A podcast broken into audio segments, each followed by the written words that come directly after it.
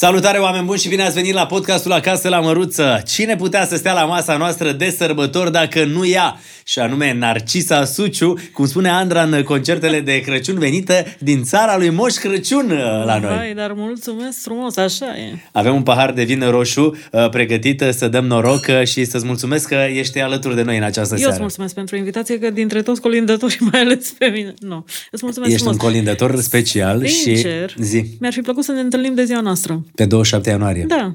Dar nu e timpul trecut, Narcisa, să mai facem și partea a doua a podcastului pe 27 ianuarie. Dai seama. Vreau să guști vinul ăsta, e de Sâmburești, de la prietenii noștri. Uh, domeniile... Bun. Băi, e senzație. Bun. Bun, bun, Eu asta nu zic sunt și o eu. băutoare, așa că nu e ca și cum mă pricep, dar îl gust și îmi place. Asta e, cred că, tot ce contează. Uh, când guși paharul de vin, să zici, bă, aș mai vrea încă un pahar și e bun, e ce-mi trebuie. Avem pentru tine de la Sâmburești uh, o fetească neagră. Avem și un roze, pentru că îmi spuneai ceva de un roze și un vin alb îți facem cadou azi. Fai, mulțumesc. Asta Știi, e. Am primit zilele trecute de la un uh, amic, respectiv Adi Hădean, o sticlă dintr-un vin, ceva, nu știu, de... Italienesc, am nu, primit și eu. Spania ceva. Sau Spania, am primit și eu de la Unul el. dintre la foarte dulce de desert. Cum, na, dacă nu-s băutoare, știi, la mine băutura e desert.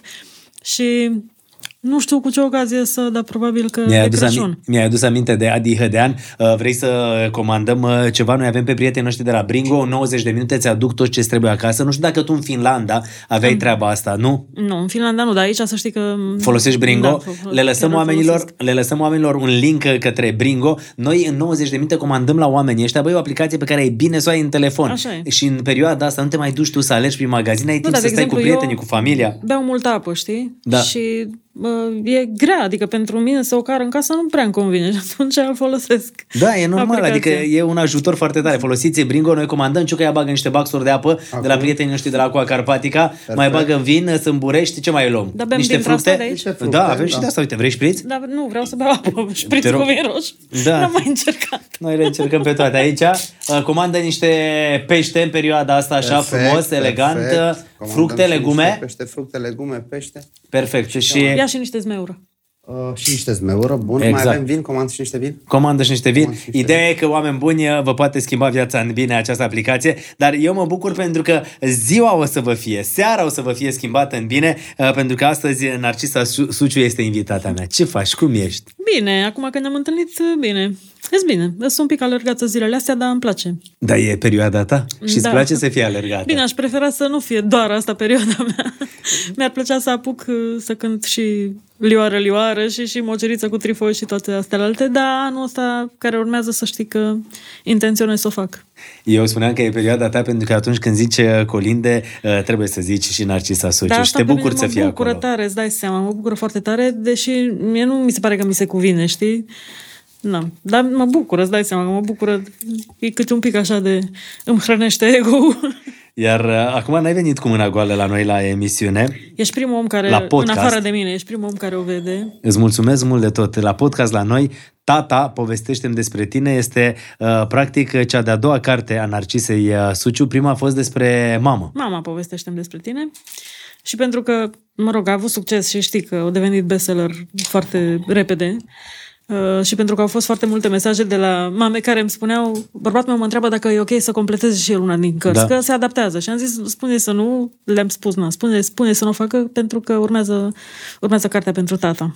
Tata, povestește despre tine. Ție ți-a povestit tata despre el? Să știi că n-am prea apucat. Părinții mei s-au dus destul de devreme. Mama mea s-a dus când eu aveam 17 ani și avea 51, 50 un pic. Uh, Iar tata, pe tata l-am pierdut după ce am avut-o pe Daria. Deci eu aveam 23 de ani și jumătate, nu știu, n-aveam. Aveam 24 deja, aveam 20, împlinisem 24. Da. De ce ai pierdut pe mama ta? Ce s-a întâmplat? Cancer.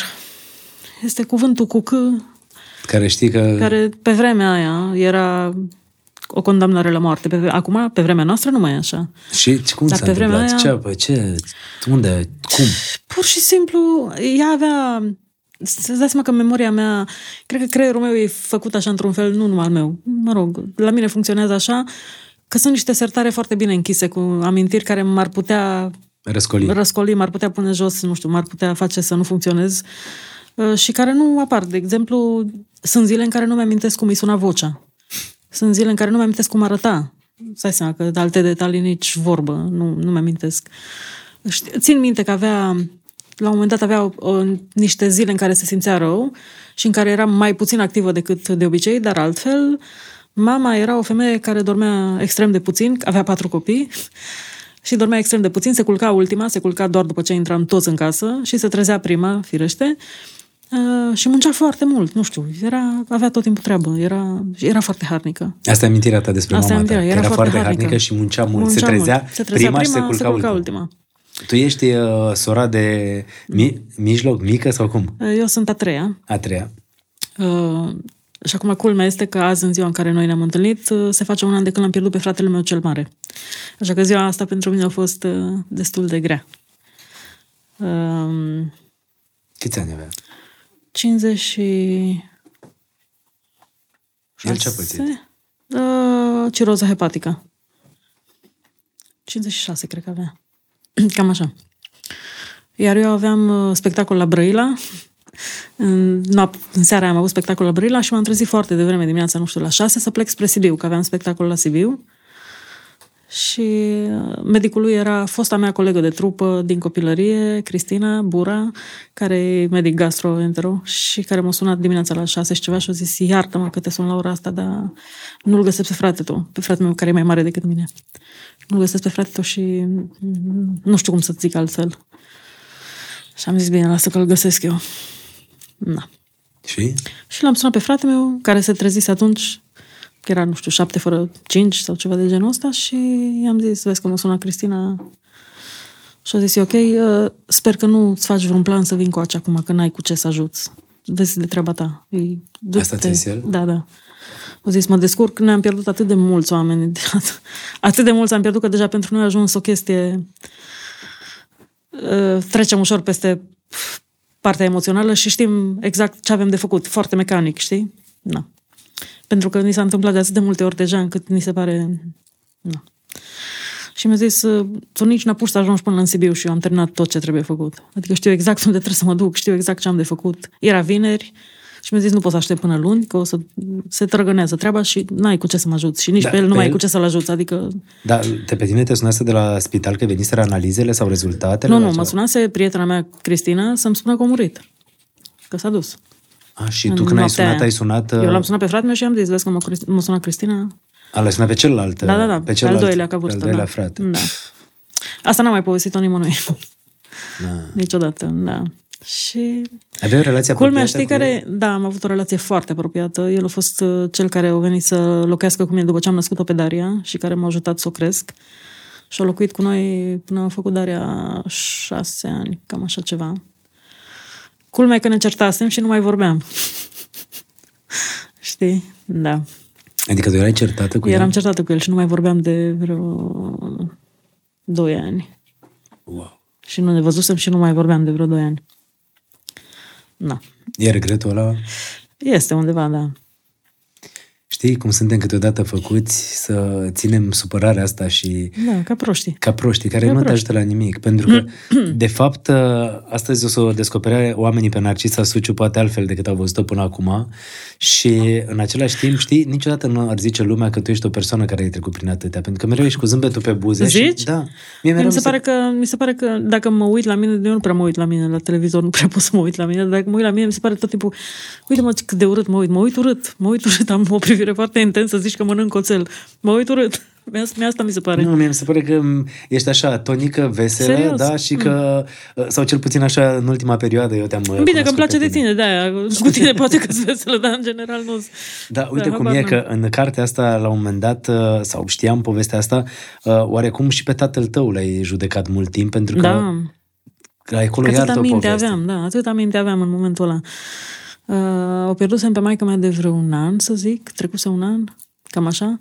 Și taică mi-a zis într-o zi, poate că ar fi momentul potrivit să aduc în casă o altă femeie. Dar până atunci, până altă femeie, când tu trebuia, vrei să ajungi la spital la ea, Ah, da, Și- și... aia, da. Asta, asta, ăla asta cred de că e fapt. primul moment, Probabil nu? că da, da. care a declanșat. Da, da, cred că da. Mama ta e internată la Oradea, la spital? Era la Oradea, toată familia ei era, este la Oradea și aveam, aveam rude medici. Uh, Problema, problema a fost că ea au întârziat foarte mult momentul ăla, că dacă mergea mai devreme, cu siguranță rezultatul era altul. Uh, Doar că întârzia foarte mult momentul, că niciodată nu avea vreme pentru ea, știi? Era, avea vreme pentru orice altceva. Și era un, un weekend dintre ăla cu, nu mai știu minte cum se numea, cerc profesoral sau ceva de felul ăsta. Aveam liber, vineri, sâmbătă, ceva de felul ăsta. Aveai 17 ani atunci, nu? 17, da. Și pentru că aveam liber de la școală, am zis, e momentul potrivit să mă duc la Oradea. Adică pentru mine drumul la Oradea era, l-am făcut singură de când aveam, nu știu, 8 ani, 9 ani, mergeam cu trenul ăla de noapte, ajungeam în Oradea, știam exact cum să merg la ai noștri. Era un drum normal. Și în weekendul ăla aș fi vrut să mă duc acolo. Și taică mi-a zis, mă, nu cred că e cazul să te duci. Pentru că, na, s-a terminat operația, au reușit, e ok. Și nu o să cheltui niște bani și probabil că o să avem nevoie de bani, mai bine nu mergi. Și eu am încercat să-l conving, dar, mă rog, n-am reușit. Și până la urmă am zis ok. Și am ieșit Asta cu... se întâmpla vineri. Da, și am ieșit cu o colegă în oraș. Uh, și sâmbătă la un dat am intrat în bucătărie cred că era sâmbătă sau duminică dimineața nici nu mai țin minte am intrat în bucătărie și l-am văzut pe taică meu așa și în momentul ăla mi-am dat seama și m-am îmbrăcat să ies din casă și mi-a zis nu pleca că avem o problemă și am zis cred că tu ai o problemă și am plecat, știi da. și am plecat și m-am dus la un coleg de clasă cu care eram prietenă bună uh, și cu al cărui frate petrecusem ziua de dinainte într-o gașcă și povestisem despre muzici și, nu știu, ne prietenisem foarte ușor și foarte repede și m-am dus la ei acasă. Mă știam cu părinții lor foarte bine și m-am dus la ei acasă. Da, și am stat la ei în casă, nu știu, cred că... N-ai putut să stai atunci cu tatăl tău? Nu, n-am, n-am, nu puteam să mă uit la el. Pentru că l-ai judecat că... Că l-am judecat că nu m-a lăsat să merg, de parcă ar fi știut sau nu știu cum să zic, de parcă ar fi fost vina lui, dar în momentul ăla... Na.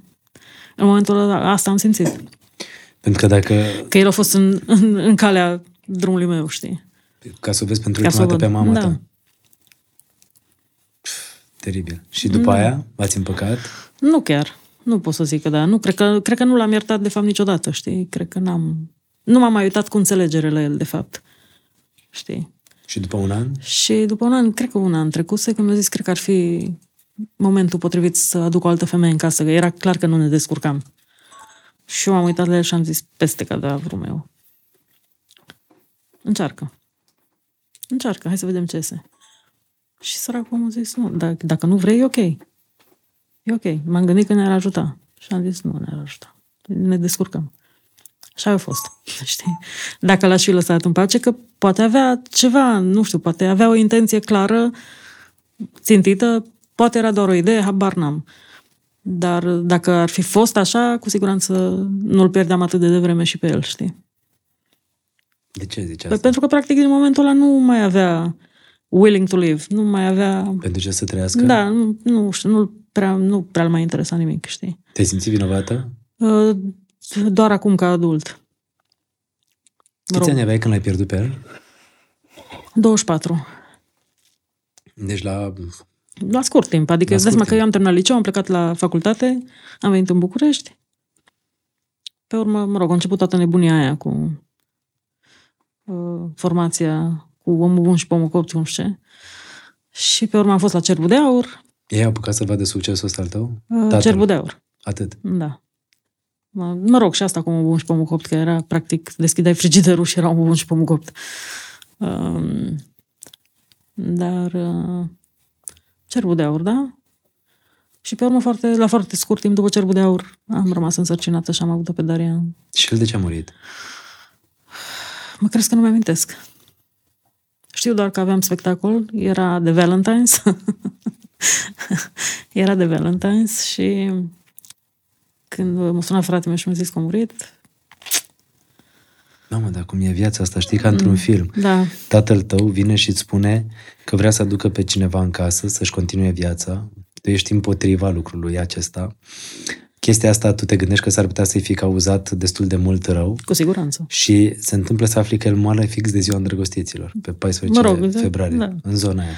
Da, și aveam de cântat la Constanța și mi-am sunat uh, managementul și le-am zis, uite, a murit taică meu și nu, ar trebui să plec la Baia Mare și mi-a zis, da, da, ai contract. Și dacă nu o să te duci la contract, o să trească să plătești, nu știu, o sumă astronomică pentru mine în momentul ăla.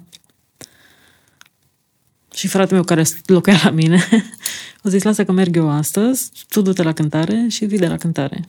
Și până ajungi tu, dus? o să fie tot organizat. Am luat-o și pe Daria cu mine. Daria avea câteva luni. M-am dus cu Daria la cântare. Uh, Cântam în club, în clubul Phoenix. Era în clubul Phoenix, cine au fost pe acolo, sau mă rog, cei care au cântat acolo știu că e gălăgie, adică e acolo e un club în care se cântă live, cu trupă, cu... E gălăgie. La e, Constanța. E pe rock, așa, da. Și acum era de Valentine's, de eram eu și nu era o formație de rock și era ce cântam eu, dar mai pe rock, așa.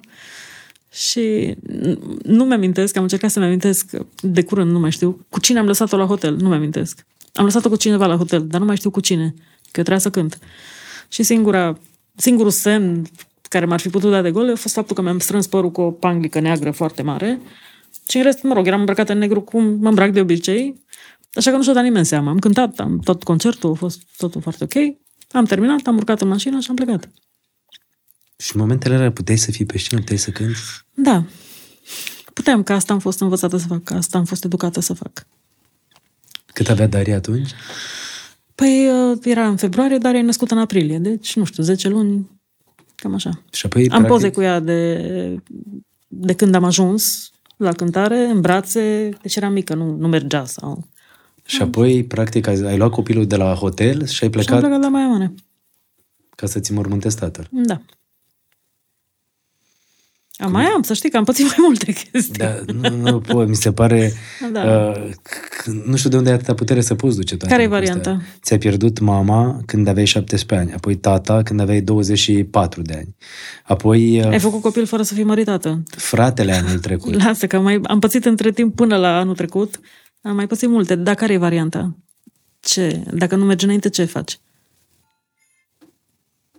Care e varianta?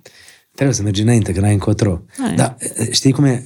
Ai făcut... uh, Daria a fost, uh, și o să ajungem așa cronologic oarecum, uh, un copil făcut dintr-o iubire foarte mare. Așa e. E, Te-ai îndrăgostit atunci de colegul tău de trupă? Sau Colegul cum? meu de trupă. El Daniel. era căsătorit. Era căsătorit. Era, da, era căsătorit, dar eram atât de tineri și de proști toți, că aveam 20 ceva de ani toți, adică practic nu, nu atâta ne ducea capul, ce să zic. Atâta s-a putut. Atâta minte aveam. Ai rămas însărcinată cu soția lui aflat atunci? sau A, cum? bineînțeles, da, eu zis el. Sigur că da. Dar știa de noi dinainte de asta. Ea nu, ea nu era cu voi cu trupa, nu? Nu.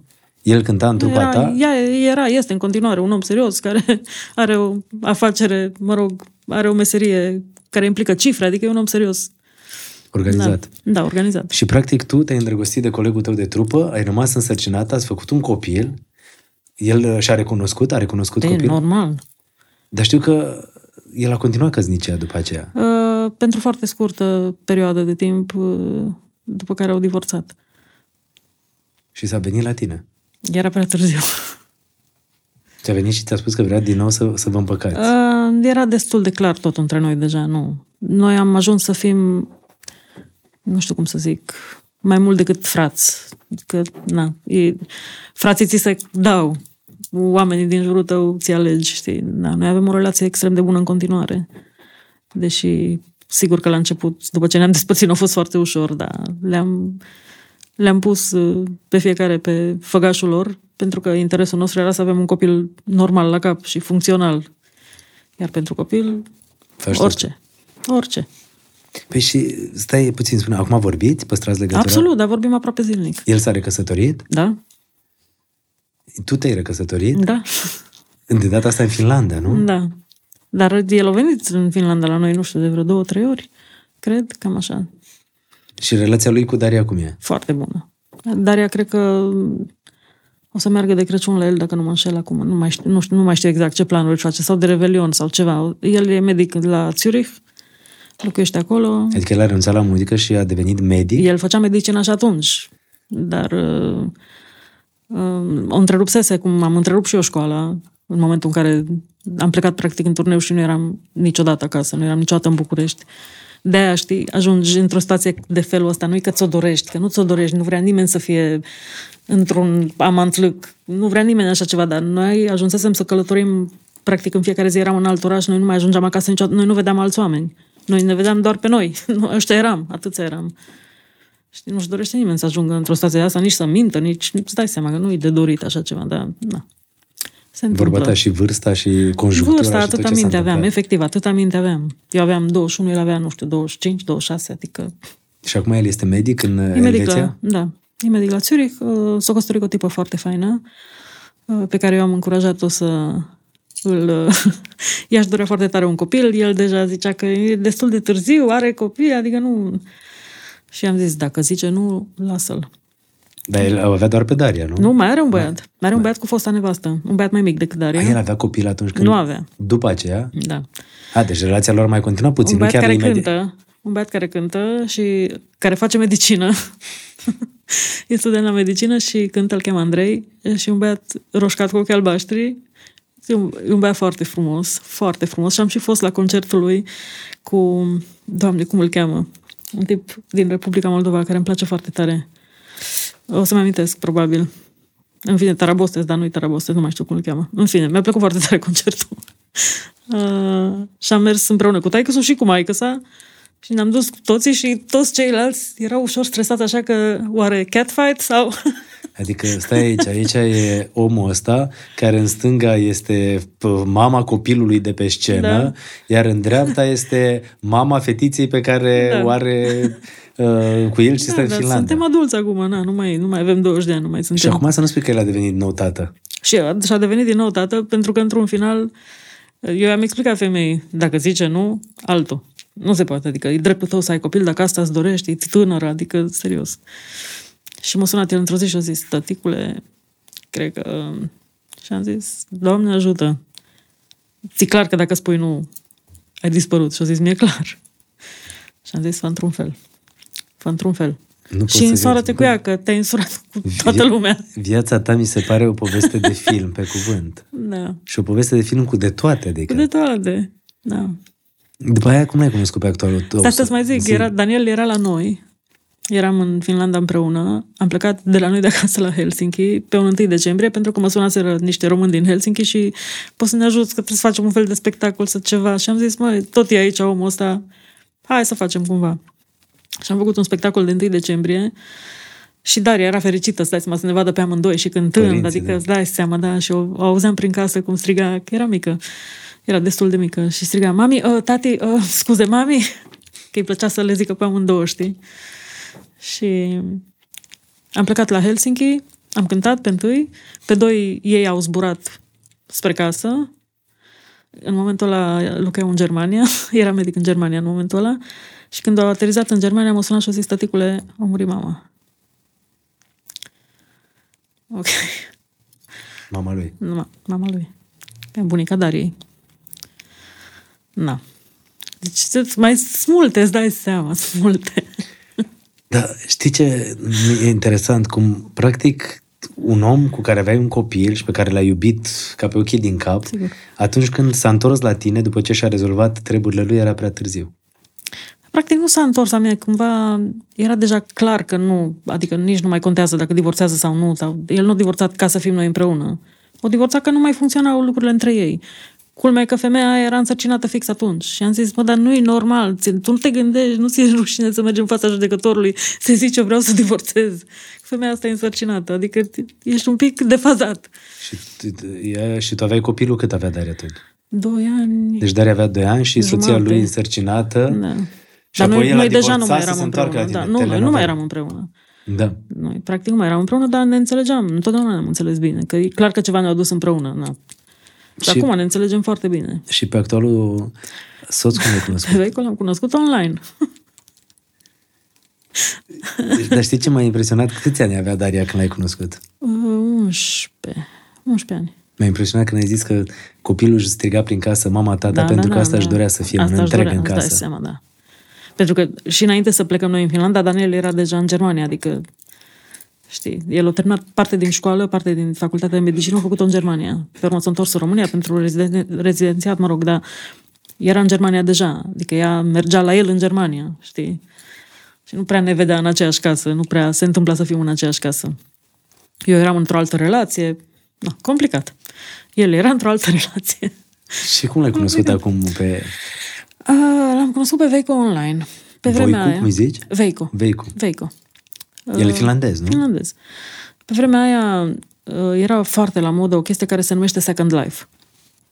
Un joc? E, da, nu e un joc. Poți să-i spui joc, dar nu e un joc. E o platformă foarte mare, cu o- e o realitate virtuală.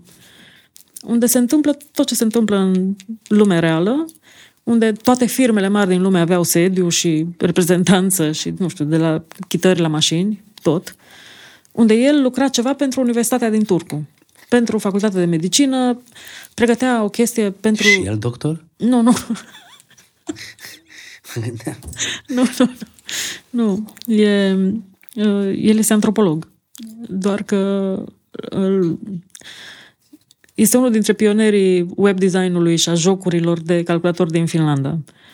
Um, Mă rog, a fost foarte interesat de partea asta și e foarte bun pe asta. Și tu erai în România, te jucai în Eu eram în Second România, Life? da, cu prietena mea, ne întâlneam în Second Life, pentru că eu locuiesc în, Păi lâng- mi-aduc aminte de lângă chestia Palatul asta. Cotroceni, iar ea locuiește la ieșirea spre Constanța pe la Policolor. Adică foarte departe. Eu, ca să merg de la mine de acasă la ea acasă, adică trebuia să dorm la ea. Efectiv, nu mă mai întorceam acasă, că n-avea sens. Făceam mai mult pe drum decât stăteam la ea. Și atunci ne vedeam foarte greu, foarte Știi rar. că acum mi-am aminte că aveam un prieten care devenise obsedat de povestea asta Da, cu Second da. Life și culmea e că se întâlnea cu soția lui stând în aceeași casă, în film. da, așa e.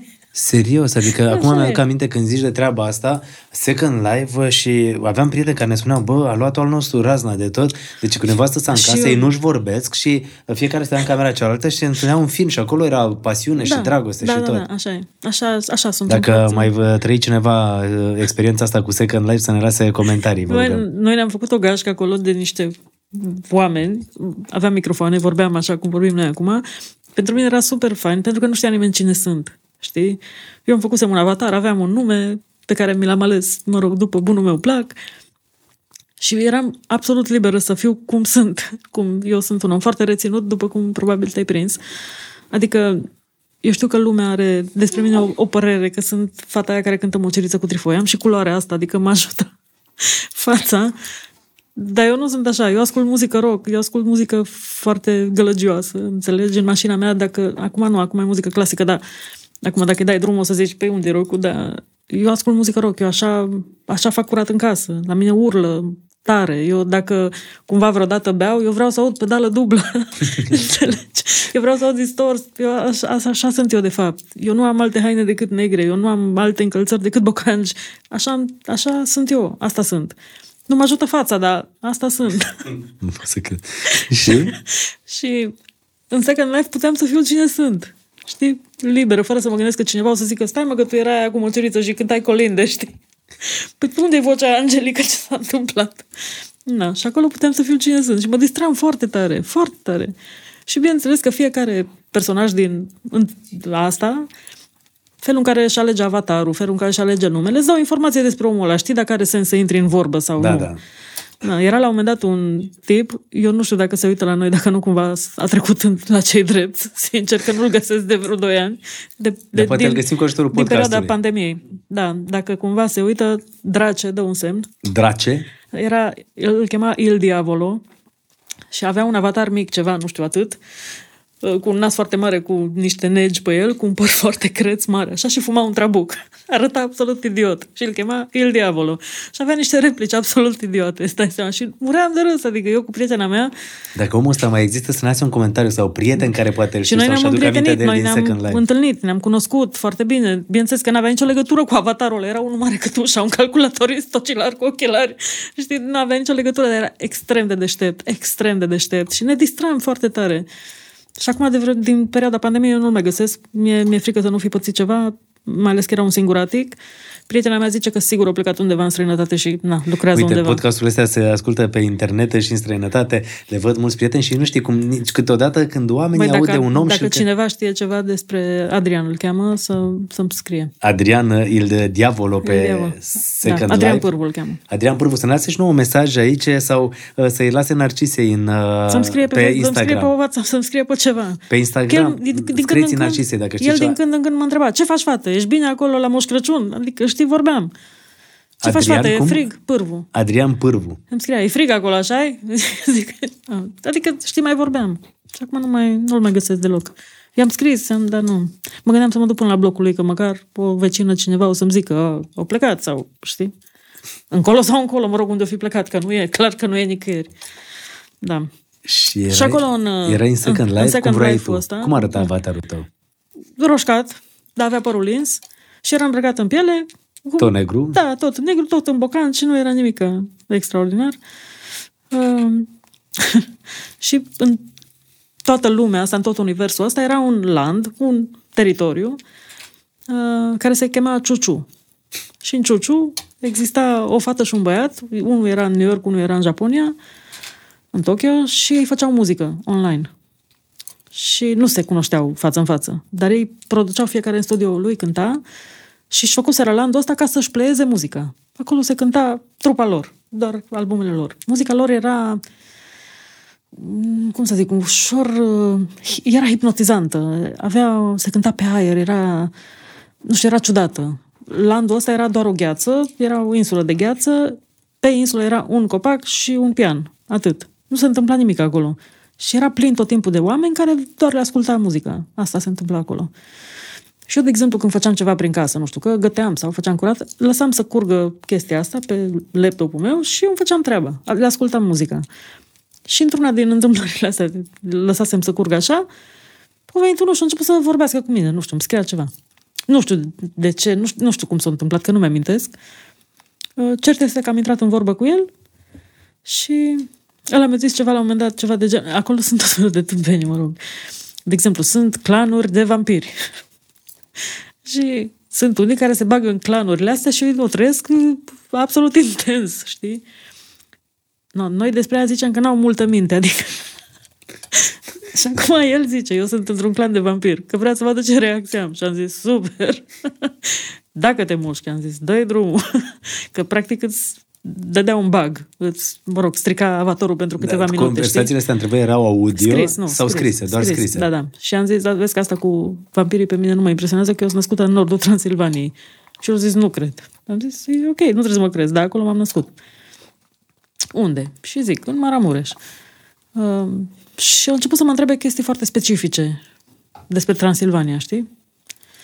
Și pe urmă am zis, uite, există un, un loc care e castelul lui Dracula. Nu era fix real, dar era, exista locul, știi? Și el a zis, arată-mi-l. Și l-am dus la locul ăla și a zis, pe ăsta nu e castelul lui Dracula, că ăla este în pasul Tihuța. Ok. Dar cum arată el? Arătai pe... Nu, te duci într-un loc, intri în niște încăperi. Cum stăm noi doi aici, fix la fel e și în Second Life. Și, Tot la fel puteam să intru într-o cameră ca asta, să stau jos, să merg, să mă întorc. doar să... că erai tu avatarul și Da, personajul. și mergi de... Da.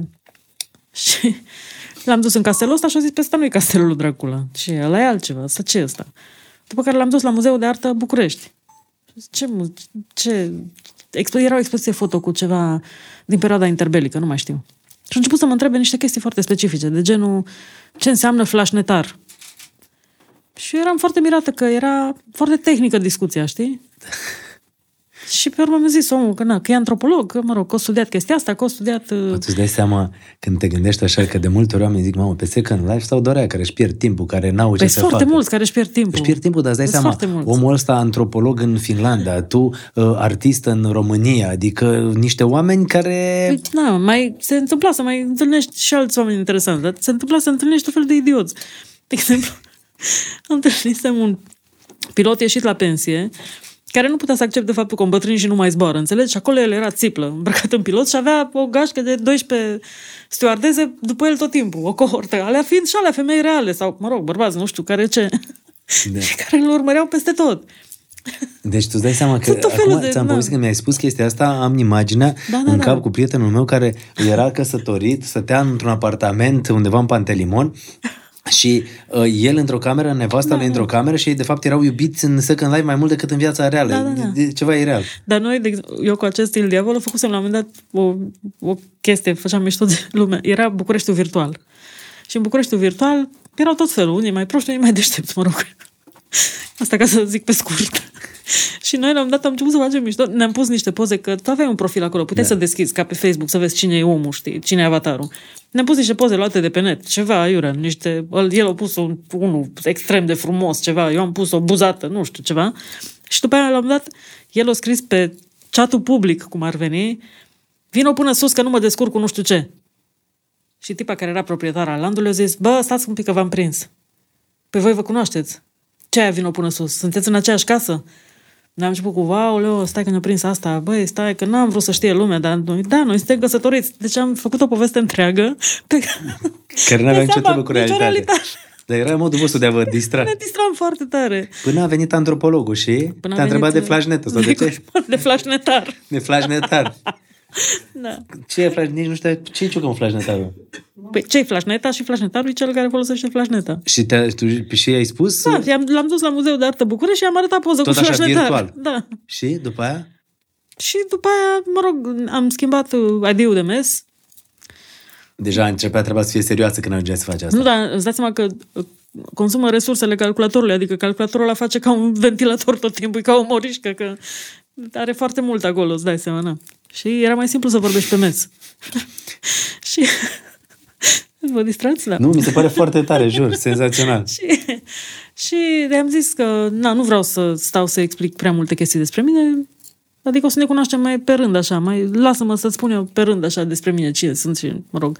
Mi-am zis doar că am un copil, că am o fetiță și că asta e și motivul pentru care nu vreau să zic prea multe chestii despre mine deocamdată, adică na, ne împrietenim, dar ai mai spus, pe rând i-ai așa. spus că ești cântăreață? Ai Nu, spus, nu, nu, nimic, nu. Și? Și el a zis bine, na. Și am vorbit pe Messenger vreo două zile, ok, normal. Până într-o zi, nu știu, a treia zi în care mi-a zis uh, trebuie să spun ceva. Eu am căutat și știu cine ești. Și mi-a s-a dărâmat lumea, am zis. Uh, ok, ce păcat, că părea băia mișto. Și a zis, nu, stai că sunt un om normal, nu? Și am zis, nu, ești un stalker. Dacă eu ți-am zis, ai răbdare până o să-ți spun eu cine sunt. Adică e clar că nu, nu. Și au zis, nu, dar eram foarte curios și vreau să, da, vreau să știu cine ești. Și am zis, da, păcat, uite, dacă ai fi avut răbdare, poate că ar fi ieșit ceva. Hai, pa. Și el, nu, nu, stai un pic că sunăm serios. În timpul ăsta mă sună prietena mea, Ioana, care e cântăreață de jazz. Și îmi zice, băi, mă duc la un festival de jazz în Finlanda. Super. Zic, când? Nu știu că acum mă suna Șipa să mă întrebe dacă pot să mă duc și mă duc. Și zic, unde Nu știu unde e, dar mă duc. De ce? Ăsta între timp zicea, de ce nu răspunzi? Mă, răspunde, de ce nu mai răspunzi? Și am zis, stai mă puțin că prietena mea se duce la un festival în Finlanda. Și am zis, zi să vină să vadă că sunt normal. Dacă ai încredere în evaluarea ei, zi să vină să mă vadă și o să-ți spună că sunt om normal. Băi, nene, Netflix. și am zis, bine, du Și am zis astea, vorbesc cu unul din Finlanda și mă dau. Și am zis, zi să vină aici, mă, că ți spun eu ce e cu el. Da, că ți-l verific Dar eu. el aflase cine ești tu, aflase că ești Aflase cântăreață, deja, te da, căutase da, pe da, net, da, văzuse da. poze cu tine, da, tot. Da, și? Da. Și el a zis, dacă ai încredere în evaluarea ei, trimite-o să vadă că sunt om normal. Unde se duce? Și o întreb, unde, unde te duci? Și aia zice, în Caiani. Și zic, în Caiani. Zi, el zice, e foarte aproape de mine, mă duc. Acum știu că 300 de kilometri, atunci n-am știut. Mamă, 300 de kilometri. Da. Și zice, în Mă Caiani rog, ei am au și crescut. drumuri bune acolo, adică nu e ca la noi. Dar n-avem autostrăzi. Nu, dar presupun că nu aveți gropi. Nu. Ok. nu. Dar avem limită de viteză 60, 80, 100 maxim. Și se respectă acolo. Se respectă. Păi e foarte scump. E foarte scump. Acolo, dacă nu respecti, e E scump. foarte scump, da. Și s-a dus fata la Caiani, s-a dus băiatul la Caiani, s-au întâlnit și eu mă gândeam în timpul ăsta, mai femeia asta are doi copii. Și eu pun să se întâlnească cu unul, nici nu știu dacă e normal la cap, dacă îi face ceva. Și am scris, băi, să nu cumva să ieși din hotelul ăla, unde sunt toți concurenții, unde e tot juriu și toată lumea. Să nu ieși Cheamă din la hotel. recepție. Acolo să stai în lobby. Au zis, da mă, lasă că mă descurc, că nu am 15 ani, lasă că mă descurc. Na, și s-a dus să întâlnit cu el, a stat în lobby așa câteva minute, după care a zis, hai du-mă undeva în oraș să mâncăm. Că vrea să vadă ce mașină are și dacă e curată. Bă, băiatule, băi! Deci eu zic că podcastul ăsta să fie o lecție pentru cei care ne urmăresc, că nu știi niciodată ce e în capul unei femei. Dar astăzi poți să afli. Bă, ciucă, bă, tu îți dai seama? Deci dacă nu spăl eu mașina în fiecare zi, bine. Eu de asta zic, că vezi că ești în pericol un pic tu. Să știi cât mai am, îți mai dau. Stai să vezi așa și Deci ia stai acum să mergem încolo să mâncăm. Da, du undeva să mâncăm și vrea să vadă unde duce, știi? Și arată ceva ce e mai important în orașul ăsta. Și el a dus-o la o biserică. În, în biserică, pe un perete, e desenat diavolul. Și au zis, ce biserică satanistă e asta de mai adus pe mine aici? Că noi suntem creștini ortodoxi. și eu știu karate. Ăla se uita, nu înțelegea clar. E nebună, sunt nebune amândouă sau care e faza? Aia e tot vărsătoare, bineînțeles. Ok, e de-a noastră. Hai, dar noastră. Te pupăm. Ioana. și Uh, da, asta e explicat. Uite, e cea mai veche biserică care există în Finlanda. Mă rog, e explicat. Deci eu sunt antropolog, știi? Să vezi că eu știu karate. Da, vezi că știu karate. Asta mi se- și în ziua de azi râdem pe tema asta. Zice, și eu i-am zis, fa, eu i-am zis, vezi că eu știu karate. Deci nu te până uita aici. așa, că eu știu karate. și după care a dus la o pizza. Și la pizzerie o vrut să vadă dacă îi trage scaunul, dacă îi toarnă apă în pahar, dacă, mă Mamă, rog. Deci săracul om era spus la niște teste și el habar n-avea. Eu în timpul ăsta eram la Vama Veche, firește. Ok. N-aveai nicio treabă. Eram cu copilul la Vama Veche, cu prietena ei și cu mama prietenii. La Vama Veche. Și mă sună Ioana. Fată, Ai dat lovitura. ăsta e. Eu zic, de ce? Fata e foarte mișto. În ce fel? E așa de elegant și așa de fin și așa de nu știu cum și zic... Și ce are așa o delicatețe, zic, ce mai vreun slăbănog? Și zice, nu, e mai degrabă robust, e sportiv așa, dar nu e din educație așa. Și fată, țara asta e făcută pentru tine, trebuie să vii să vezi cum e. Și eu zic, ok. Deci mă întâlnesc cu el. A, musai te întâlnești cu el. Absolut te întâlnești cu el. Ok. Mă sună ăla. Cred că dacă o trimiteai pe maică ta nu era așa de greu. Zic, la ce ți-a făcut? La ce nu mi-a făcut? Teste. Știe, știe și karate. I-am zis, bine mă, hai că ai trecut testul, e ok? Poți să-ți iei bilet să vii în România, că el vrea să vină în România. Și am zis, o să te duc la Castelul Bran, să vezi Castelul Bran. Da. Și a venit omul în România, l-am luat de la aeroport și am plecat pe DN1. Am ajuns până la Sinaia, practic în șase ore. Gata, m-a pus finlandezul, a zis. Aici e. Aici de mine, mă. Și ăștia respectă regulile. 60 de km pe oră ăștia, mai catolici, 30 de km pe DN1. Timp în care Deci tu l-ai luat de la aeroport pe finlandez? și am plecat înspre Bran, dar n-am ajuns la Bran niciodată. Niciodată. Nu cred. Adică el nici până ziua de azi n-a văzut branul? Nu. Ok. și în drumul nostru pe DN1 mă sună prietena mea, Dana. Eu am câteva prieteni, am prietena mea cea mai bună, vreo patru, prietena mea cea mai bună, da? Dana e prietena mea cea mai bună, medic, care e din Târgu Mureș, locuiește în București și fusese la părinți. Și mă sună aia. Și zice, îți bă DN1, că mă duc de nu știu, zic și eu îți bă DN1, am luat pe ăla de la aeroport. Nu cred. Unde sunteți? Ne apropiem de Sinaia. Și eu. Să ne oprim în Sinaia, să ne întâlnim, că vreau să-l văd. Și asta a fost a doua evaluare. Ne-am întâlnit la... Sărac, cum îți dai seama. Oprim un pic aici că mai am o prietenă, trebuie să te vadă Nu, și dar ea dacă nu, ești ei, ok. se, ei se știau din Second Life, că e prietena mea din Second Life. Și am zis, ne oprim să ne întâlnim cu Deci asta. lumea virtuală se întâlnea cu lumea reală. Da. Și ne-am întâlnit, ne-am oprit la hotelul clasic de pe latura drumului, știi, din Sinaia, unde, mă rog, și ne-am dus acolo la restaurant să mâncăm împreună. Și a venit Dana și am zis hai să și luăm camere aici, că e clar că nu mai mergem nicăieri, că era, practic se stătea, nu Da. se mergea. Luăm camere aici și mai stăm cu Dana și Dana pleacă la București și ok, ok. Și așa am făcut. Și cât am stat acolo, Dana au zis, așa da, asta da. Băi, deci al doilea test peste care trecuse. Eu zic, hmm. Și ea zice, dar dacă nu e cu telenovelă, nu e bine sau ce? Dacă e om normal așa și pur și simplu tot ok, nu e ok sau ce? Și zic, uite, la asta nu mă Dar el mai în Ai vârstă, dreptate. mai... uh, Mai mare decât mine cu 9 ani. Ah, ok. Nu, era fix diferența pe care mi-o doream, practic, și cu care eram obișnuită. Da, și Și aia a fost prima noapte de dragoste, prima de război sau cum e? nu, doamne, iartă drept cine mă iei? Păi nu mă gândesc, oricum avuseseți o viață în Second Life. nu, ne-am luat două camere ca doi oameni, ne-am dus la restaurant, am mâncat, nu am înțeles exact când am intrat în restaurant de ce erau toți, vai, dar poftiți, dar ce bine că ați venit, că nu era foarte clar, adică au văzut că cânt, dar nu am înțeles cam care e dimensiunea. Da, adică nu știa. Nu era clar. Și nu... nu i s-o, ai făcut rezervare? Zic, nu. Mă rog, mai am mai avut și niște dintre alea cu uh, aduceți-mi nota, vai, nu, vă rugăm frumos. Da, este din partea plăcerea noastră, ne bucurăm, vă mulțumim. Vă rugăm, nu. Și ăla nu înțelegea, dar cine, ce, de ce, știi, nu. Și după aia de acolo ne-am dus într-un bar, unde au comandat de băut, mult. Eu ți-am zis că nu prea...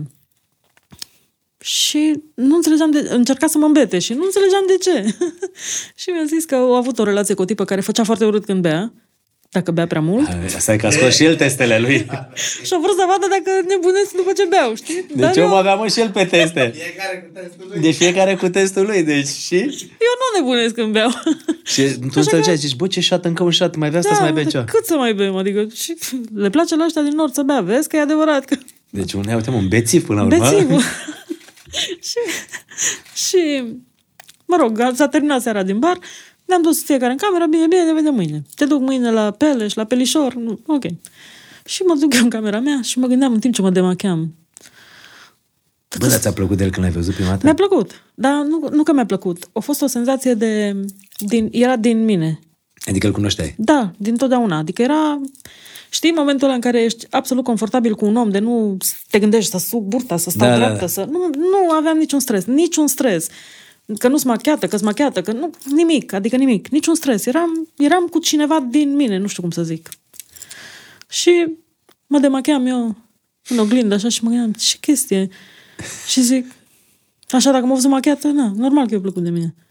Dar trebuie să mă vadă demachiată. Test iarăși. Și îl sun. Mă duc la telefonul din cameră și zic, vină urgent până la mine în cameră. Și ăla vine repede. Ce s-a întâmplat? Și zic, vină încoace. Și mă duc la baie, mă șterg, mă spăl pe față și zic, asta e fata. Și el zice, dar care e diferența? Și e finlandezul. Am zis, bine, hai că ne vedem mâine atunci. Bravo. Și nu crede, iar a plecat? Normal că a plecat ce ai. Băi, nen, dar putea să dormiți. Mă dormea în aceeași, el pe canapea, tu în pat. Păi deci ar mai fi Ca să mai rămas în stați de aceeași cameră în vorbă, să cazul ăsta. Păi și povestiți. mâine ce mai vorbeam? Ah, ok. Și a plecat, a? Normal că a plecat. Dar nici el n-a insistat să rămână?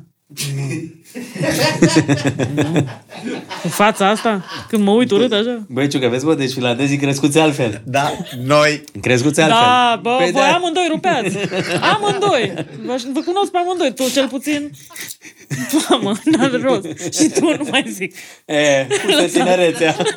Lăsați, lăsați. Să nu-i credeți că nu. Da. Ciucă, serios. să- Să ne sune fetele care... Da, să dea un mesaj aici. Mai bine nu. uh, Pe, pe WhatsApp. Mulțumim mult Să de ne tot. caute. Da. Foarte interesantă povestea Narcisei și uh, spusă așa uh, cum, cum s-a întâmplat pas cu De pas. asta că mi-ai dat de bău de aia. Să o îmbătă în ciucă. Să și demachează. Să vedem, să vedem dacă spune tot. Și o să Tot. ne și colinde. Băgăm și o colindă imediat, stați un pic. Vai. Ce o să creadă oamenii ăștia despre... Tu dai seama că nu m-a văzut nimeni niciodată așa? Da, ești foarte mișto, jur, pe cuvântul meu. Asta sunt, alta n-am. Dar vezi, e, asta, acum care e fac o faza? paranteză. Mi-ar plăcea ca oamenii uh, să dea share la podcastul ăsta, să te vadă lumea cât de mișto ești tu, cât de haioasă, cât de plină de umor. Că ești o care-i tipă treaba? inteligentă, știam miș- mișto de, din totdeauna, că ești foarte talentată la cântat, știam. Dacă ești așa deschisă și așa, știi, că ești și tu... Mhm. Că ești om. Da, da, normală. Știi care e treaba după ce am trecut prin experiența despre care ți-am povestit, în, când am fost la tine în emisiune? Mi s-a schimbat puțin, știi, tot. S-au deschis niște sertare, s-au închis altele, s-a schimbat, s-a schimbat felul în care văd treaba, lumea, viața, mă rog.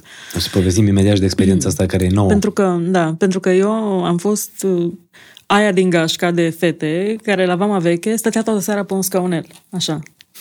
Și nu mișcam. De ce? Eu nu mișcam. Pentru că se uita lumea la mine ca la urs și mie mi-era frică să nu le stric imaginea pe care și-o făcuseră despre mine, că să nu le stric bucuria, nu știu cum să zic, știi? Adică Narcisa Ei mă Suciu- vedeau și ziceau, a, ce mă bucur să te văd și eu eram, mulțumesc. Și eu nu mă mișcam, adică eu nu beam, eu nu mâncam, eu nu dansam, eu nu, eu nu mă mișcam. Eu fumam pascuns, știi? Ca să nu cumva să-și facă cineva vreo altă părere despre mine decât o avea deja. Dar nu e greu? N-a fost greu? Ba da, foarte greu. Să fii Doar mereu că- perfectă în fața lumii. Nu că perfectă, că nu, nici nu am fost vreodată, nici n-am pretenția asta. Să nu... Nu știu cum să zic. Să nu comenteze nimeni. Nu, să nu, să nu comenteze, că nici nu... Să nu le stric bucuria, mă, efectiv. Să nu le stric bucuria, nu știu cum să zic altfel. Să nu le stric bucuria, știi? Adică să... Da, tu ești fata aia care cântă mociriță cu trifoși și eu, în capul meu, cântă sepultura, îți dai seama. Și, Na, Da. Da, Eu sunt. eu sunt, ce- ce mă bucur să vă văd. Și, f- Copiii mei adorm pe cântecele de leagăn.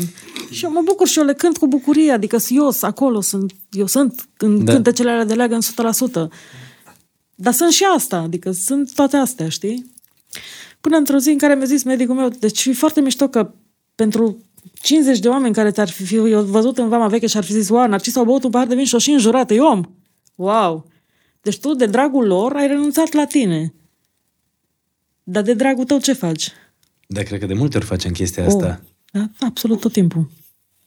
Dar stai să ne întoarcem la finlandez și ajungem imediat la 2022 care a schimbat viața Narcisei da. în urma unei operații care, dacă nu o făcea la timp, putea să-i pună viața în pericol. Da. Zim, finlandezul a venit, a plecat în cameră, că eu Și a sunt pe plecat în poveste. cameră. S-am A plecat în dat... cameră. A doua zi l-am dus la Peleș și la Peleș iar am avut un episod foarte mișto, că m-am dus în pantalon scurt și în tricou și în tenis și a venit Mirele cu mireasa care făceau poze cu Peleșul. Nu faceți o poză cu noi? Și am zis, bă, da, și era, ce vor ăștia să facă poză cu asta, că e în pantalon scurt. Dar el știa că ești cântăreață, Da, dar nu, nu știa... nu, nu știa că mă știe lumea. În Finlanda nu e așa. Nu, nu o să te duci niciodată la una pe care o cunoști de la televizor să zici, faceți o poză cu mine. Nu te bagă nimeni în seamă. Adică nu, na. Fiecare cu treaba lui. Poate dacă să ia de la Nightwish să vină, nu știu, ăia mai tineri. Dar ăia de la Nightwish locuiesc cu mine în oraș. Nu se duce nimeni la ei. Na, nu știu cum să zic. Nici în România nu mai e chiar așa. Dar pe vremea, depinde și în ce zonă țării Da, da, ești. de tu, pe știi, vremea- tu știi foarte da. bine, dar pe vremea era așa. Și, na, cum sigur că și pe vremea asta e pentru alții așa. Și, mă rog, am fost la Peleș, am fost la Pelișor, i-a plăcut foarte tare. Și după aia era devenit înapoi la București și el să plece acasă. Adică două zile... da. Și el a zis, eu nu prea aș vrea să plec acasă. Bă, Ok, și ce ai vrea să faci? Aș vrea să văd și Bucureștiul. Am zis, bine, hai la București.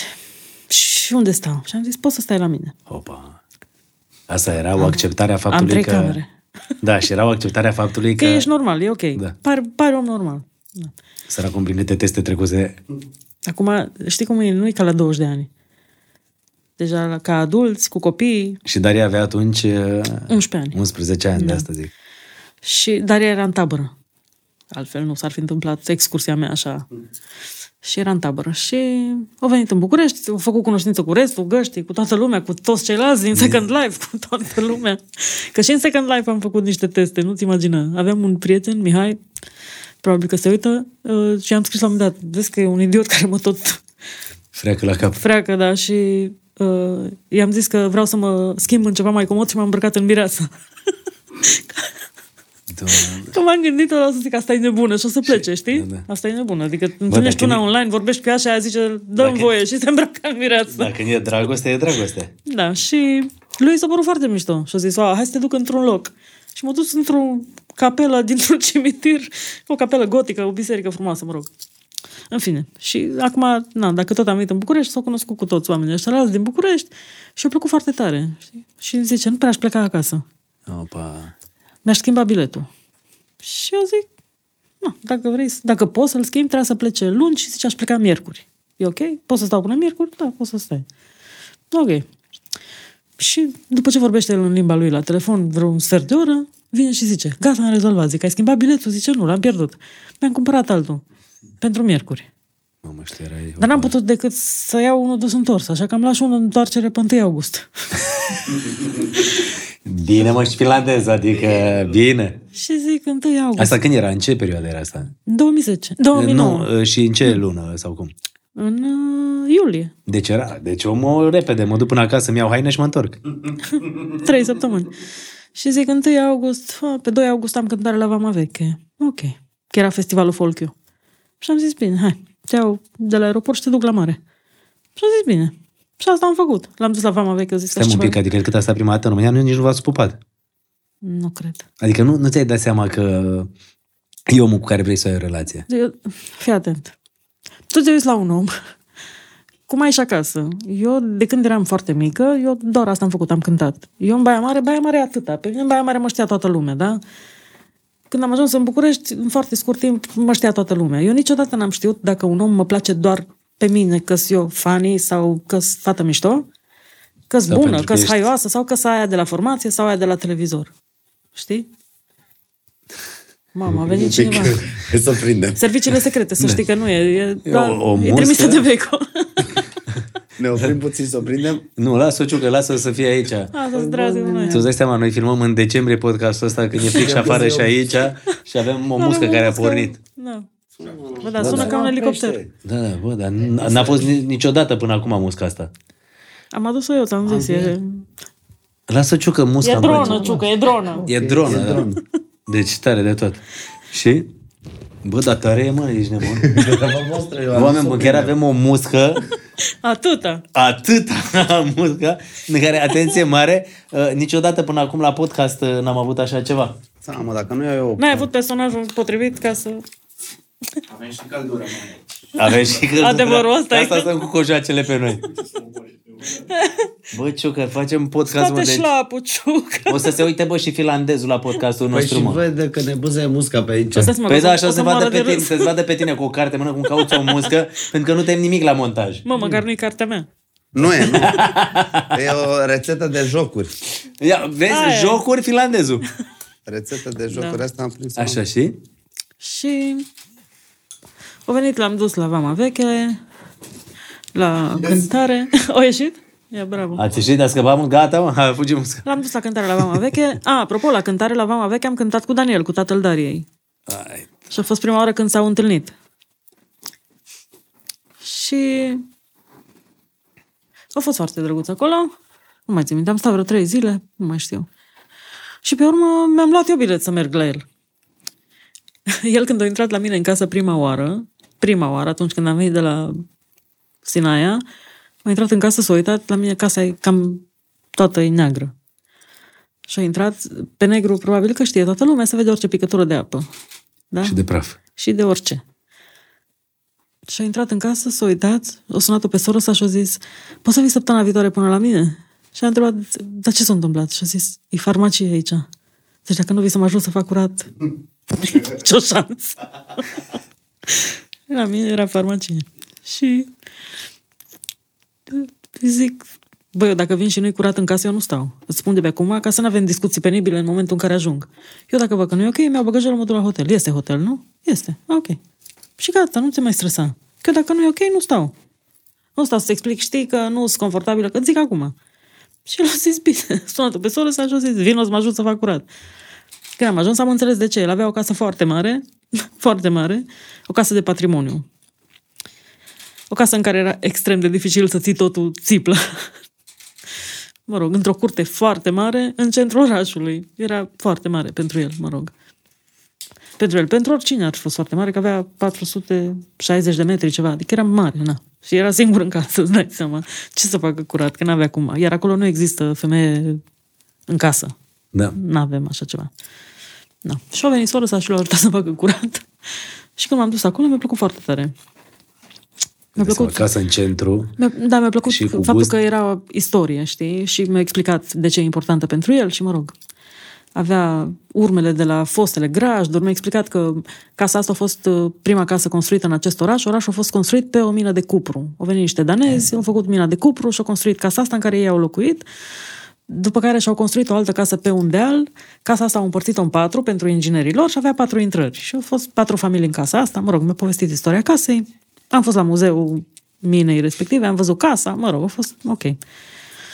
Am fost la părinții lui, mi-a plăcut foarte tare de ei, foarte tare de ei, mi-a plăcut foarte tare cum m-am simțit la ei în casă, relația noastră vis-a-vis de ei, știi? Când te duci de obicei la cineva acasă, Ești mai stingher la început. ești mai stingher și el e acasă, el e cu mami și cu tati, știi? Că e fată, că e băiat, nu contează. Aici nu era așa, aici eram noi doi și ei doi, știi? Nu știu, mi s-a părut uh, o, Că e ceva. o chestie foarte sănătoasă, așa, nu știu cum să zic. Mi-a plăcut foarte tare socrul meu, foarte tare. Socrul meu a fost general de armată și a avut o funcție foarte importantă în stat și un tip foarte strict, foarte dur. Tata lui a fost comandor în armata finlandeză, fratele lui a fost legionar în legiunea franceză, așa au crescut, așa au fost toți. Și mi-a plăcut foarte tare socrul meu, foarte tare, ne-am înțeles din prima, ne-am iubit din prima și mi-a plăcut soacra mea foarte tare. Mi-a, mi-a, mi-a plăcut tot, pur și simplu, mi-a plăcut tot. Și am stat, cred că vreo săptămână, m-am simțit bine, mi-a plăcut tare. Acum nu mai schimbai tu biletul de avion. Nu, nu, nu, n-am vrut să-l schimb.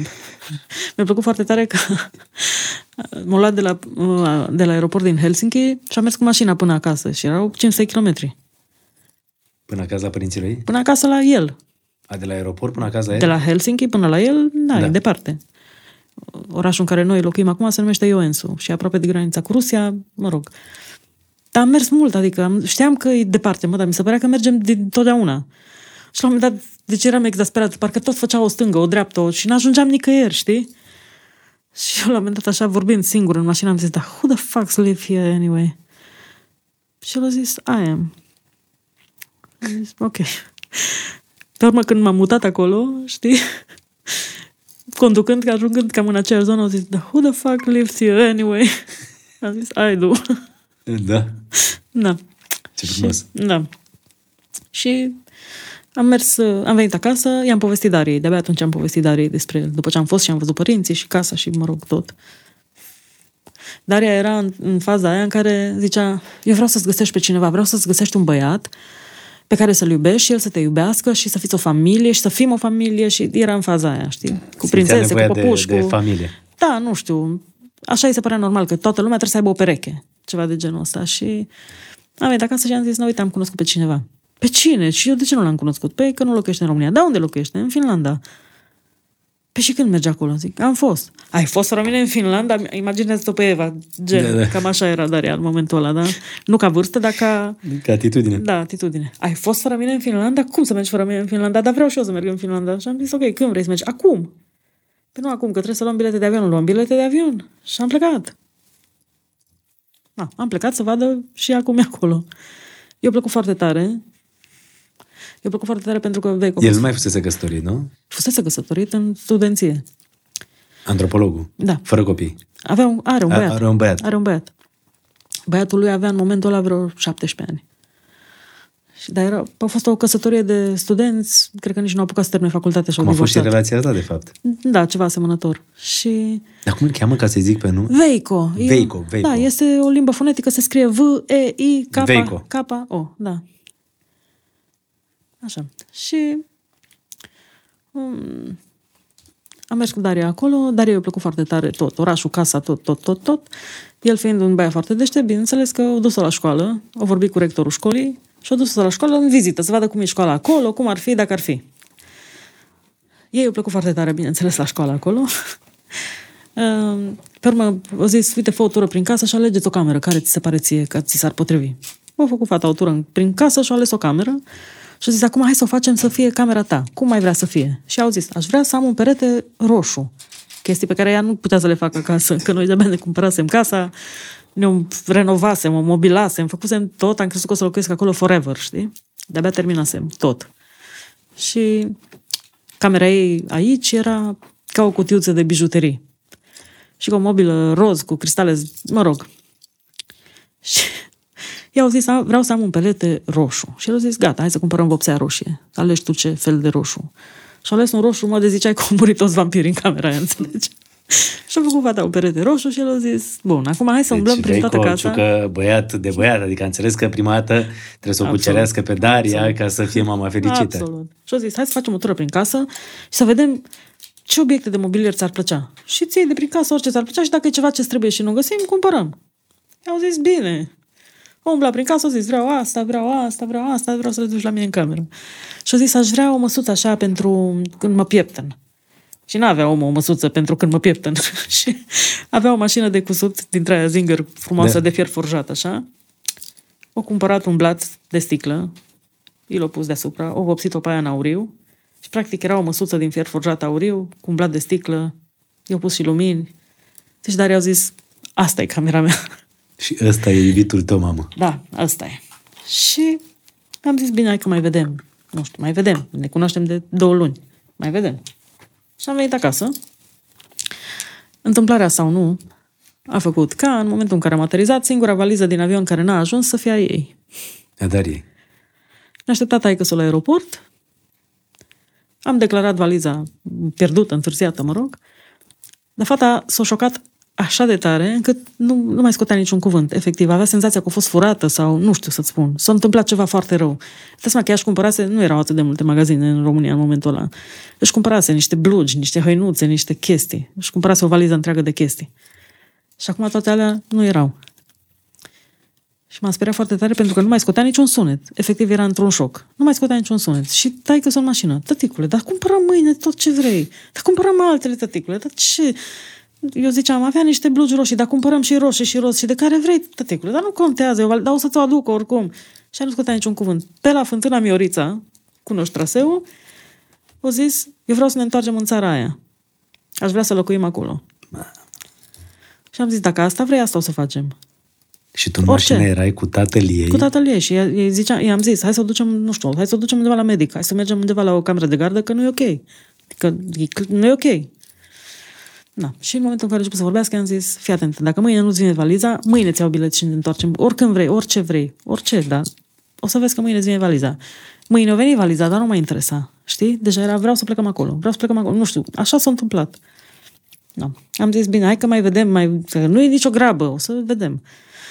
Am făcut... Uh, a, s-a întors din nou Veicu aici, de ziua lui, în octombrie, ziua lui e pe 14 octombrie, uh, și mi-a zis că de ziua lui tot ce-și dorește e să fie cu noi și cu tatăl Dariei. Atât. Ceea ce am și făcut. Și pe urmă am stabilit cu toate prietenele mele și toți copiii noștri să mergem la Moș Crăciun.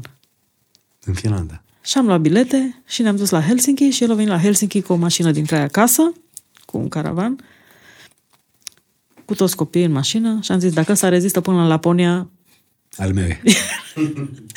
dacă nu au nebunit cu toate femeile din mașină și cu toți copiii, Asta era testul maxim. Stai adică să- era un fel de master, doctorand, săracul om, nu mai, deci a zis, gata, asta e.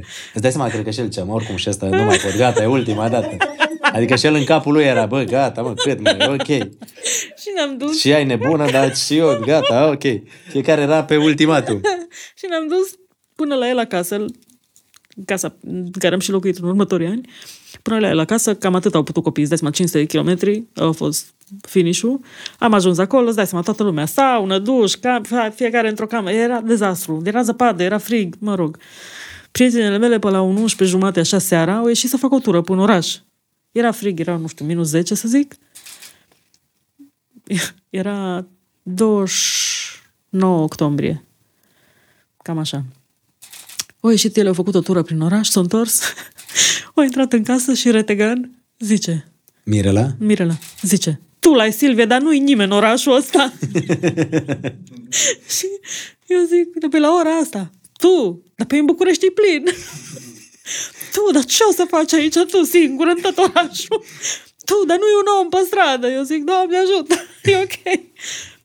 Tu, eu nu glumesc, tu, ce o să faci aici? Zic, nu știu, vom vedea. Am zis, nu știu, eu zic să te mai gândești totuși, dar asta a fost intrarea. Tu la Silvia, nu-i nimeni în orașul ăsta. No. Și ne-am dus de acolo în continuare la, până la Moș Crăciun în Laponia, încă vreo 800 km. Am ajuns acolo, ne-am dus la Moș Crăciun, ne-am dus cu copiii, am luat o casă foarte mare în care să stăm toți.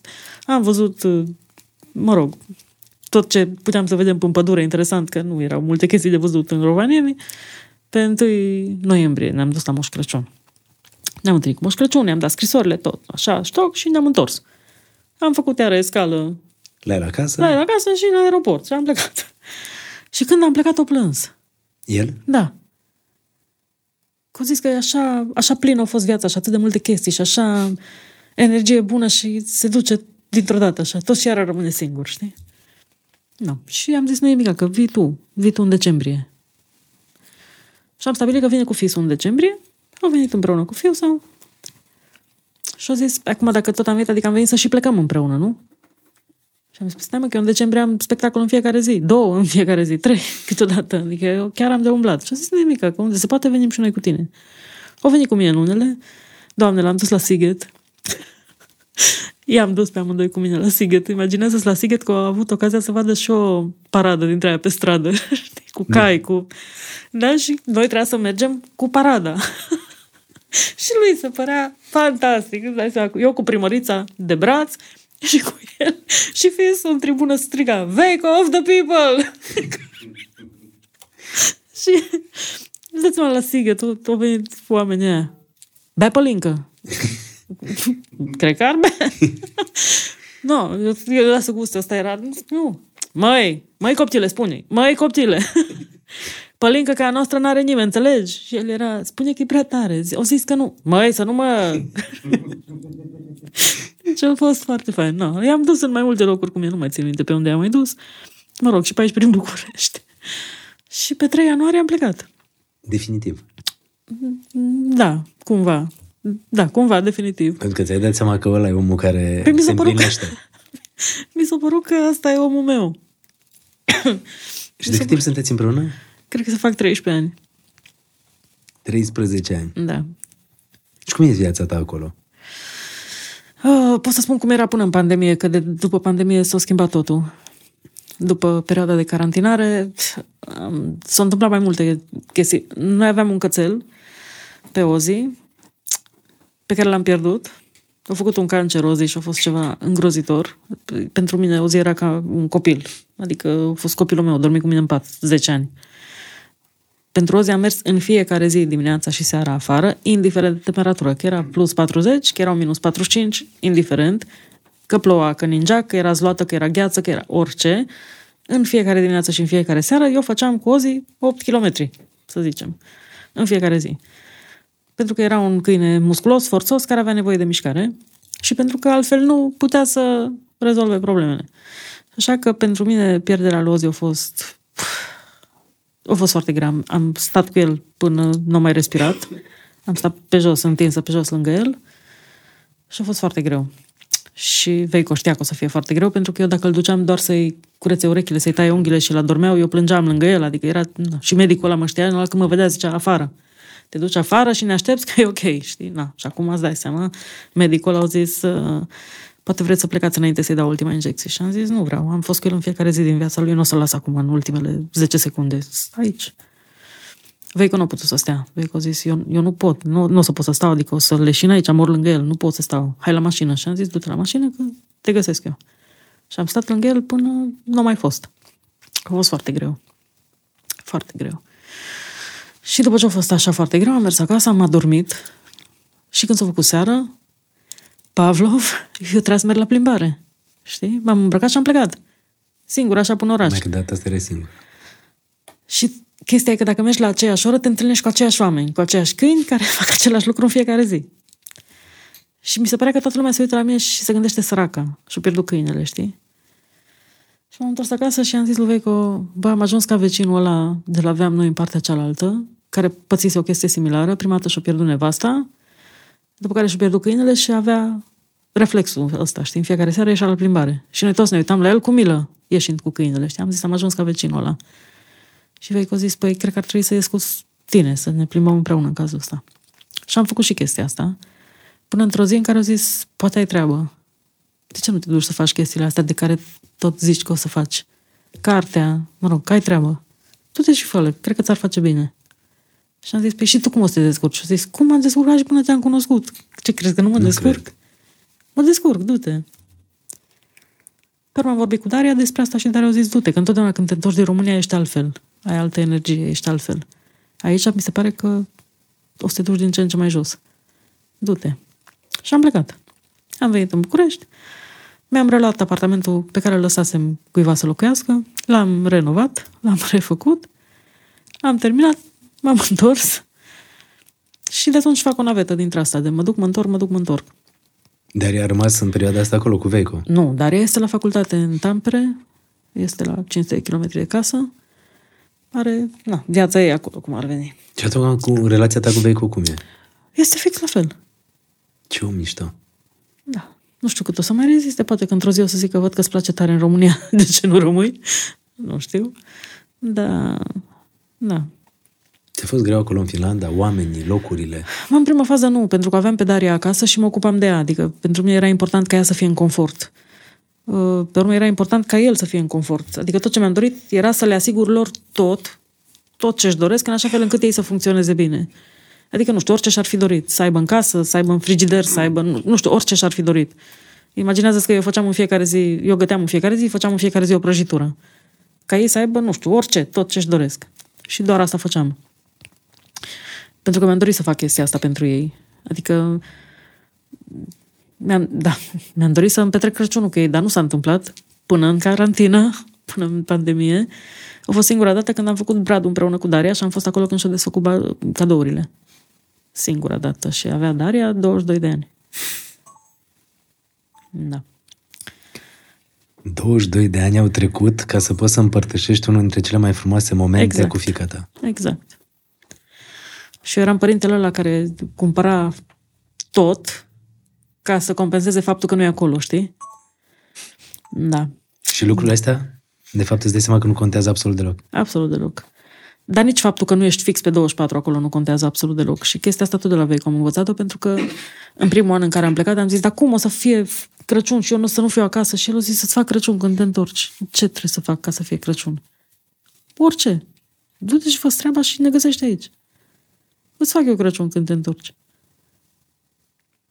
Și voi v-ați căsătorit? Și noi ne-am căsătorit, deci noi am plecat în ianuarie și ne-am căsătorit în 8 martie. El a venit acasă și eu zis că el insista, eu vreau să ne căsătorim. Și am zis, dar eu n-am de ce să mă căsătoresc. Că eu am casă, am masă, am mașină, am copil, am meseria mea, mie n-ai ce să-mi dai. N-am de ce să mă căsătoresc. Și el a zis, bine, înțeleg că ai avut 30 de ani destul de grei. Uite, eu pot să-ți dau 30 de ani de liniște. Asta aș putea să-ți dau. Și am zis, hm, sună bine. Ok. Și el a zis, vreau să ne căsătorim. Chiar vreau să facem acte. I-am zis, bă, dar legea din Finlanda mie îmi dă jumate din ce ai și așa. Nu trebuie să facem acte. Și a zis, eu vreau să facem acte. Hai să mergem la starea civilă măcar. Și am zis, bine, hai să mergem. A zis, eu o să rezerv timp acolo. Și am zis, bine. Și a venit într-o zi acasă de la serviciu și a zis, am rezervat timp. Și am zis, când? Și a zis, pe 8 martie. Am zis, ah, bine, nu o să uit data. E ok. Și cum te cheamă acum? Mietinen. Deci ești Narcisa Suciu. Fără suciu. Deci- Deci... În acte sunt Mietinen. Bineînțeles că au fost foarte mulți ăia care au zis, dar de ce schimb numele? Că numele tău înseamnă ceva, dar nu e... Și le-am zis că în momentul în care eu am venit la București, numele meu nu însemna absolut nimic.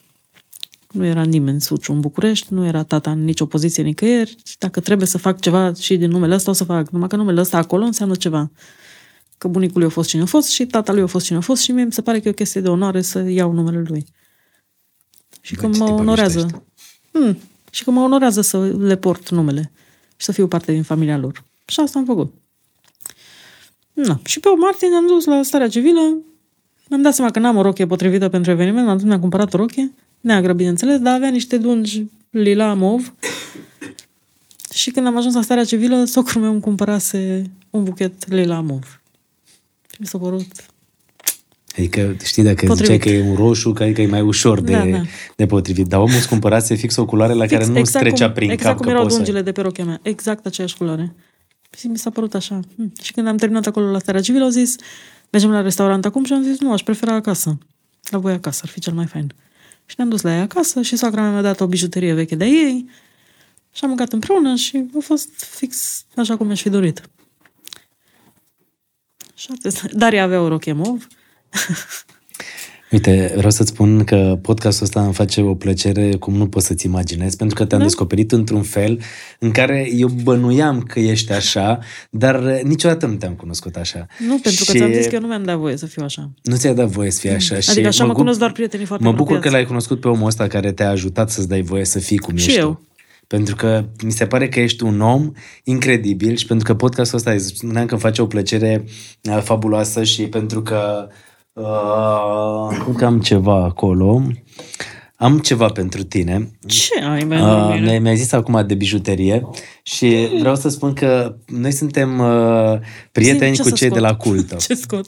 Stai de să unde vezi. scot? Stai să vezi cum se leagă lucrurile. Câteodată nimic nu e întâmplător. Noi suntem uh, prieteni cu cei de la Culto, niște oameni uh, senzaționali și au zis, uh, Măruță, vine Narcisa Suciu la Mm. podcast? Și am zis, da, vine Narcisa Suciu la podcast.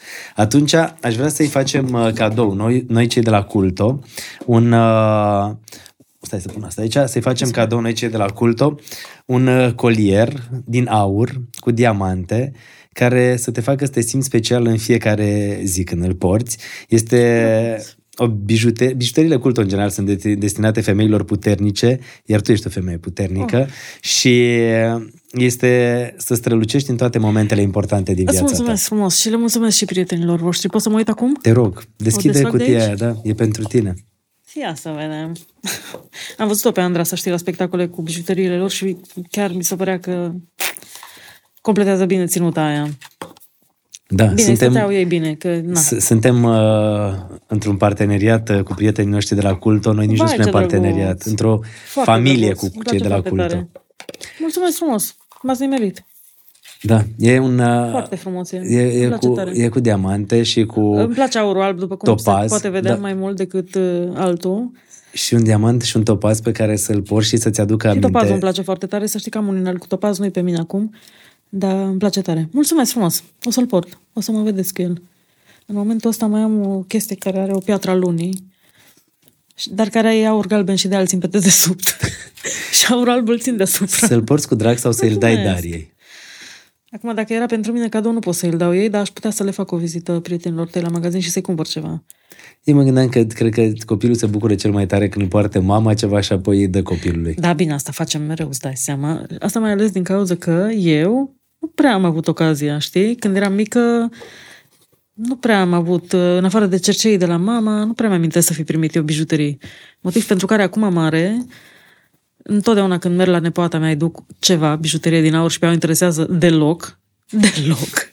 Da, dar tu știi Deci că... mi-a zis, mi-a zis, am atât de mulți cercei, kilograme, serios, acum câți cercei? Și zic, tu, dar pe măsură ce crești, îți cumpăr cercei un pic mai mari, știi? Că na, una e când te-ai născut, când aveai un an, când aveai doi ani, acum ai 12 ani. Și da. pentru că oamenii ăștia știu că îmi plac ceasurile, la fiecare podcast oarecum zic, Măruță, îți dăm câte un ceas pe care să-l porți, să te dai mare cu el. Vai, soțul uh, meu colecționează ceasuri, este, asta e boală grea. Da, și eu am Da, boala asta și de tu, colecții Doamne, de ceasuri. super. Uh, Așa că, Veico, să știi că ăsta este un Hamilton uh, de 100 de ani. Uh, Firma asta, Hamilton, uh, cronometrează cele mai importante evenimente aviatice pe întreg uh, mapamondul. Uh, Kaki Aviation se numește și uh, este un uh, ceas uh, foarte fain. Mie îmi place mult de tot. Uh, Este, depășește complet noțiunea pur tematică a aviației, de naștere unor piese, uite aici, utilitate, e foarte, foarte fain, arată superb. Și uh, este combinația perfectă între eficiență și stil. Hamilton, așa arată, un ceas uh, de 100... Chiar arată frumos. care, uh, Hamilton, acum 100 de ani au pornit Da. cu ceasurile, iar ăsta arată superb, Kaki Aviation, uh, sper uh, să, să vă placă. Mie îmi place și mulțumesc, l-am purtat aici la podcast, uh, după aia îl dau jos și îl duc în, uh, în magazin. Să știi că eu am primit cadou de la Veico ceasul bunicii lui. Soția comandorului a primit la un moment dat cu un eveniment, nu știu cu ocazia cărui eveniment, un ceas de la el și ceasul a ajuns la mine. Mi l-a servisat, că ți-am zis că e Da. da. pasionat și, mă rog, mi l-a servisat și un ceas foarte frumos pe care mi-e și frică să-l port. E atât de frumos, atât de tare îmi place și atât de Important mult de- înseamnă pentru mine. Știi că femeia a fost atât de aspră și așa puternică și a avut un bărbat atât de Sensibil. da, nu, dar era un tip atât de dur și el a inventat o navă rapidă cu ajutorul căreia Finlanda au câștigat războiul, știi? Există Adică bunicul- bunicul lui bun- Veico, da, tata socrului meu. Există în muzeu prima navă pe care au făcut-o, aia adevărată, pusă în aula muzeului cu un manechin, mă rog, îmbrăcat cu hainele lui. Am fost la deschidere, stai să mă uh, Și au avut, uh, au avut uh, doi băieți pe care au crescut așa încât unul a plecat, ți-am zis, în legiune și unul a devenit, mă rog, ți-am zis că socrul meu a fost general și a avut o funcție foarte importantă în stat. Și mi se pare că a fost o femeie foarte mișto și foarte puternică, știi? Și în Finlanda nu prea există, ți-am zis de asta, nu există femeie în casă și chestii de felul ăsta, nu au obișnuința asta, dar l-am dat zic lui că uite, îți fac, nu știu ce, macaroane cu brânză și cu stafide, nu știu ce, cum îți făcea bunica ta. Și el a zis, nu știu, bunica mea avea servitoare. Da, Mi s-a părut așa, bine. Da, soția Ok. generalului. Îți dai seama. Dar lui se pare funny chestia asta pentru că el a crescut învățând să facă tot. Tot. Pe orice pune mâna știe să facă. Orice. Orice. De seama că eu am crescut numai la bloc. Eu când am ajuns în curtea aia de 4000 de metri nu știam să fac absolut nimic. Și m-am învățat. Pentru că ei au, întotdeauna au summer cottage. La summer cottage e o chestie care nu are curent, nu are apă, nu are... Și trebuie să se descurce. Și acolo, acolo ei își petrec toate vacanțele, toate weekendurile și acolo am învățat de la maică sa, dacă îl vezi cum face cu florile, de exemplu, cum zice, uite, bujorul ăsta ar trebui împărțit în două și eu zic, nu-l atinge, că poate l omori. Și el zice, cum să-l omori? Păi fii atent, luăm jumătate din ăsta și bagă sapa și eu, eu nu pot să scot o buruiană, că mi se pare că e vie și că o omor, știi, adică nu pot. Și el bagă sapa, scoate bujorul, îl mută în altă parte și ăla înflorește mai... da, se pricepe la tot. La tot, are toate sculele posibile, face chestii de felul ăsta, am făcut gardul împreună. Mă rog, se pricepe la tot. De vezi, mi se pare că ești într-o țară în care ai parte de civilizație, ai parte de tot ce e mai frumos, curtea aia de 4000 de metri. Am casă vândut-o în- pe aia, ți-am zis, am Da. vândut-o pe aia și am Sau- cumpărat o casă mai normală pentru noi. Da, ca idee, adică ai toate posibilitățile astea din lume, uh, trăiești într-o zonă în care ești respectat, în care Da. te simți într-un fel, da? Da. Despre ce vorbim? Despre mă, o, Confort, un e- confort, e confort, incredibil. atât. Și gândul și sufletul tot în țară te trage, tot în România. Să știi că pe perioada pandemiei, pe perioada de carantinare, m-am îmbolnăvit foarte tare. Fără explicație, dar toate, toate analizele mi erau bune. Și am ajuns la medicul care mă cunoștea foarte bine acolo și mi-a zis să știi că din când în când trebuie să mergi să bei apă acolo unde te-ai născut. Fă cumva și du-te. Și am zis, i-am zis lui Voicu, fii atent ce mi-a zis medicul și a zis, asta e o chestie pe care ți-o poate spune orice babă și ți-aș fi spus-o și eu. Din când în când, na, e trecuseră doi ani și nu venisem, știi? Și am venit, în, încă nu se vaccinau acolo oamenii deloc, nu știu, erau de-abia prima tură de, nu știu, personal medical și așa. Și am venit, am ajuns la Timișoara, m-am dus direct la fratele meu, m-am dus la familie și uh, m-am dus și m-am vaccinat la Timișoara ca să pot să circul, știi? Dar a fost, în perioada în care n-am putut să vin, a fost, pentru mine a fost, puai, horror. Și te-ai dus să bei apă de unde Și m-am dus să ai beau apă. copilărit? Da. Da. Cât de tare mi se pare asta. Culmea mi s-a părut că Daria, Daria care face terapie ca orice tânăr, cel puțin de acolo, dar și de aici, uh, mi-a zis că și terapeutul ei a zis același lucru, că din când în când trebuie să mergi din, în țara din care ai venit, din care te-ai născut. Ia cum s-a acomodat acolo? Ea s-a acomodat foarte bine, că era mică în momentul în care am plecat și și-a făcut prieteni și, mă rog, s-a acomodat bine. Îi se pare mai dificil să se acomodeze cu cei aici acum, în momentul ăsta, că e mare, are 24 de ani, dar ea gândește că e un copil care, din momentul în care a terminat liceu, întotdeauna a avut serviciu, paralel cu școala, întotdeauna. Și, cum să zic, a lucrat în cele mai random locuri. Adică l-am dat, de exemplu, lucra la creșă. La creșă. Schimba scutece, spăla copii. Adică mi s-a părut science fiction. Am zis, băi, totuși e foarte bine, pentru că eu, în momentul în care am născut-o pe ea, a fost prima oară când am văzut un nou născut. Eu n-am văzut cum arată nou născut, până să o văd pe ea. Am zis, tu măcar o să ai experiența asta, o să știi ce să faci cu pampersul ăla, eu habar n-aveam. Da. Și de- de ce spui că acolo majoritatea merg la terapeuți copiii? Uh, Tinerii. pentru că Pentru că e o învață din normalitate. școală. Da, învață din școală. Este un angajat al școlii la care te poți duce să te programezi oricând și să-i spui orice, nu știu, despre bullying, despre faptul că te simți nedreptățit de vreun profesor, despre acasă, despre orice. Te duci la ăla. Dar despre faptul că nu știi ce direcție să iei, că poate ești bun și la matematică și la fotbal. Și Cât nu de știi ce mult parte să ajută iei. chestia asta Da. să găsești un drum mai echilibrat în viață. Exact. Și după ce înveți să faci chestia asta, e normal să te duci. Nu mai zic că, fiind studentă, statul îi sponsorizează o parte din plată, că acolo e scump, nu e ca la noi. La noi 200-300 de lei. Acolo e 200-300 de euro ședința, știi? Și statul îi sponsorizează 70% din sumă La terapie. la terapie, da. Da. Și terapeutul i-a zis același lucru. Din când în când trebuie să mergi să bei apă acolo unde te-ai născut. Ce sfat bun asta și pentru cei care urmăresc podcastul nostru. Să te duci din Sunt când în acord. când să bei apă în locul în care te-ai născut, unde ai copilărit, de fapt. Da, exact. Exact. Da, Știi și că așa acum că mi-a de venit în atunci- minte fix uh, uh, când mă duceam, în, am copilărit într-o zonă de lângă Târgu Jiu, la Bălănești și mi-aduc aminte că întotdeauna când mergeam la uh, bunici acolo, când mă duceam eu spre casa mea, pe partea stângă era un izvor de asta care niciodată nu seca. Știi? Și curgea, avea o țeavă Și de luai asta apă și... totdeauna. Da. Și uite, mi-ai, mi-ai adus aminte de chestia asta. Câteodată trebuie să te mai întorci la da, locurile trebuie. astea. Așa că în momentul în care s-a putut circula și a început să se zboare și așa, eu am venit.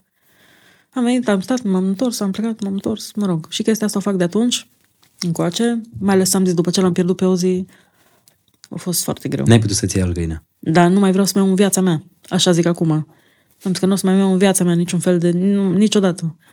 Că nu o să fie nimeni ca el. Că ăla înțelegea tot ce vorbeam. Acum fiecare proprietar de animal de companie, de orice fel, ar fi o să zică la fel. Dar ăla era copilul meu. Ăla era, îi spuneam, tu ești sufletul meu pereche.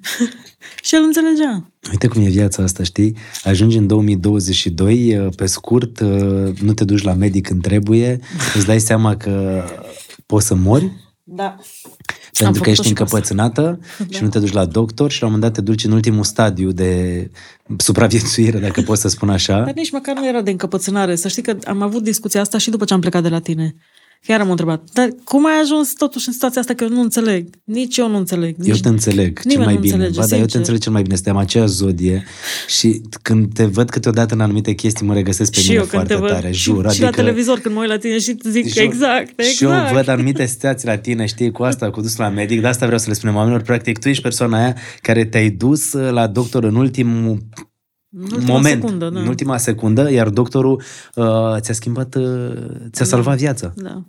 Pentru că era o apendicită, pe scurt, pentru cei care se uită la noi, era o apendicită, apengi- apendicită pe care n-ai tratat-o, nu te-ai dus să o operezi și aproape Să-ți dai seama trecuse că- în septicemie. Și erai la un pas nu, de am moarte. intrat în Pum. septicemie. Da. Da. Îți dați seama că apendicita în momentul în care debutează, se poate trata și cu antibiotice. Sunt oameni care nici nu ajung să se opereze. Se poate trata cu antibiotice dacă te duci la timp. Acum, eu n-am putut să mă duc la primele simptome la timp, practic, pentru că eram cu Veico la Polul Nord. Noi ne-am dus, într-o- ne-am dus într-o excursie până la Polul Nord, am simțit eu niște dureri așa, dar am zis, bă, probabil că am stat prea mult în, pe scaun, în mașină. Eu nu stau atâta, niciodată, nicăieri. Nu stau jos atâtea ore, deci probabil că e de aia. N-am luat-o în seamă și pe urmă când ne-am întors de la Polul Nord, eu am venit în București că aveam de cântat. Și am plecat uh, cu avionul la Baia Mare și am cântat la Băiuț. Acolo mi-a fost răuț. M-am întors la București, am cântat și aici, la Festivalul de Folk din Parcul Dendrologic din Chitila. Mi-a fost răuț, răuț. Și pe urmă, eu luni, când am ajuns în cele din urmă la medic, că mie mi s-a întâmplat practic să-mi explodeze apendicul vineri. Înainte să plec din București, da? Și când am ajuns eu luni în cele din urmă la medic, eu am intrat în picioare în spital. Puțin aplicată de spate, mă țineam puțin așa și am zis, mi-e puțin rău. Și Tu fiind pe moarte. da, și tipa care era acolo medic de gardă la urgență a zis, pe ce aveți? Și am zis, pe scurt, cred că peritonită și au zis, e sigur. Am zis, bine, atunci n-am. Nu știu ce am, dar mi-e rău. Acum eu știam odată, pentru că prietena mea e medic și era cu mine și na, și-o dat seama din momentul în care am explicat ce am și mi-a pus două, trei întrebări și-o dat seama că asta e. Dar, na, firește că femeia care Mai era norocul tău acolo... a fost acolo doctorul care era de gardă, Octavian Ardeleanu. Arnăutu. Arnăutu, Arnăutu. Arnăutu, da. Arnăutu care ți-a, Deci ți-a, omul ți-a ăsta- zis acum te operezi, dacă nu... Nu, dar omul ăsta a venit și mi-a zis Bună ziua, sunt medic, mi-a explicat așa, sunt medic chirurg, sunt medic primar, vă propun o operație pe cale laparoscopică, cu stapler, eu zic cu ce? Zice, cu stapler, eu zic ce e? Cu capsă. ok. Uh, asta sigur în cazul în care nu vreți să mergeți nu știu unde, că cunoașteți pe nu știu cine. Și m-am uitat eu așa la el, cât puteam să văd. Și am zis, nu cunosc pe nimeni nicăieri, haideți. Și a zis, mă bucur că spuneți asta pentru că ați venit foarte târziu. Și sperăm să ne iasă. Sperăm să ne iasă. Da. El mi-a ascuns cât eram în spital câteva zile bune, că eu sunt tot pe moarte. Că, practic, după ce a terminat operația și m-a spălat de cinci ori, mi-au spus băieții care au fost mâna a doua, mâna a treia. Au venit a doua zi și mi-a zis, vai, știți cât v-a spălat domnul doctor? Doamne, când a terminat și am zis, gata, hai frate că e gata, au zis, bravo, s-a lucrat foarte frumos, de la început, încă o dată. Și când s-a terminat, au zis, bravo, foarte frumos, de la început, încă o dată, zic de câte ori? De vreo 4-5 ori. Că îți dai seama- Octavian uh, Arnautu. Arnautu, uh, l-am cunoscut când ai adus la emisiune, oamenii pot să vadă momentul pe YouTube. Da, uh, da, da. Un uh, tip așa sportiv uh, și... Chiar e un și, tip care face sport Și mult. foarte, foarte da, mișto omul. Da, și ne-am împrietenit și Ce salva viața. mi-a salvat viața. O să rămână na, parte din istoria mea. Am- I-am zis în spital, dacă eu vreodată o să-mi văd nepoții, ți se datorează și ție. Dacă eu vreodată o să mai fac ceva în viața asta, uite, am scos cartea asta, jumatea ta. Că dacă nu erai tu, aia era. Așa că poți să-mi ceri orice. Dacă aș putea vreodată să fac ceva pentru tine, sunt aici să o fac. Uh, Eu sunt un om foarte fricos, da? Mie mi-e frică de ace, de injecții, de mă rog. Omul ăsta știu să-mi f- facă într-un fel încât să nu-mi fie frică. Felul în care mi-a explicat și, mă rog, felul în care am simțit că e sigur pe ce știe să facă și pe meseria lui, știi? Generația aia de medici care sunt și uh, didacți, știi? Generația de medici care știu să-ți și explice. Bine, el și predă. Da. Și mă întrebau colegii mei care m-au lăsat dimineață acasă, știi, după cântarea pe care o avusesem seara, mă întrebau ce faci? Sunt în spital, aștept să intru în operație. Ți-e frică? Că eu nu mai țin minte, dar mă uit în mesaje. Și am zis, nu, de-abia aștept. Eu, îți dai seama? Nu, de-abia aștept. Că de-abia așteptam să-mi facă orice să se termine, știi? Și când m-am trezit a doua zi dimineața, au venit și mi-au zis, a fost o operație grea, au durat patru ore și ceva, și mi-au zis, intrăm pe tratament. Și am zis, bine. Eu știam că, nu, Dar tu nu știai că și atunci ești în pericol să mori. nu. Și miercuri dimineața, când a venit uh, tot alaiul cu profesorul Copăescu, cu toată lumea, cu toți uh, medicii, mă rog, și cu medicul meu, care era foarte vesel. Și zice, hai că acum suntem pe drumul cel bun. Și eu zic, cum adică? Adică avem uh, Șanse să șanse reușim. să fie ok. Și zic, cum adică, dar ieri ce avem? Și a zis, ieri... N-aveam. Ieri mi-am dat seama că, indiferent ce fac, nu mai am cum să vă salvez. Că analizele arătau atât de rău. De ce ați venit atât de târziu? Și am zis, nu știu să vă explic. Și m-a întrebat și azi, dar de ce ai venit așa târziu? Și am zis, sincer, nici până în ziua de azi nu pot să-mi explic de ce am, de ce, de ce am venit așa târziu. Nu știu ce s-a întâmplat. Mai ales când eu sunt o persoană care are un prag de durere destul de jos. Adică pe mine mă doare tare și mă doare repede. Pe mine mă doare când mă pensez. Pe mine mă doare. Mă doare rău. Adică eu țip, mă doare. Nu știu ce s-a întâmplat. Dar, mă rog, aveam de cântat și nu, știam că trebuie să mă duc la cântare și am, am dus la cântare când a murit taică acum pe bune. M-am dus la cântare când a murit fratele meu. Acum nu mă duceam că mă, mi-era răuț. Na, ți era păcat să nu mor pe scenă, știi? Exact. Și asta, asta ar fi fost încununarea de succes. Și după ce mureai pe scenă, te duceai acasă, îți reveneai și da. mergeai mai departe în viață. Îi ziceam medicului meu în spital că eu o să scriu o carte în urma acestei experiențe. Și zice, cum o să fie? Zic, o să fie așa, exact așa cum a fost. Vine una la spital. Eu. Și, mă rog, e nasol, e în ultimul moment. Și are operație. Fix cum am avut. Și operația iese, perfect, totul e ok. Se duce în salon, priveliștea e frumoasă. Mă rog, nu vede blocuri, nu e în centrul Bucureștiului. E, bă, să zicem, vede o câmpie frumoasă cu flori, tot e ok. Lume în spital, se mai întâlnește cu oameni pe hol, exact cum mă întâlnesc și eu. Și din când în când vede că ea mai și pleacă acasă. Exact cum văd și eu. Și ea nu pleacă acasă niciodată, exact cum eu nu plec niciodată de aici, eu aici rămân forever.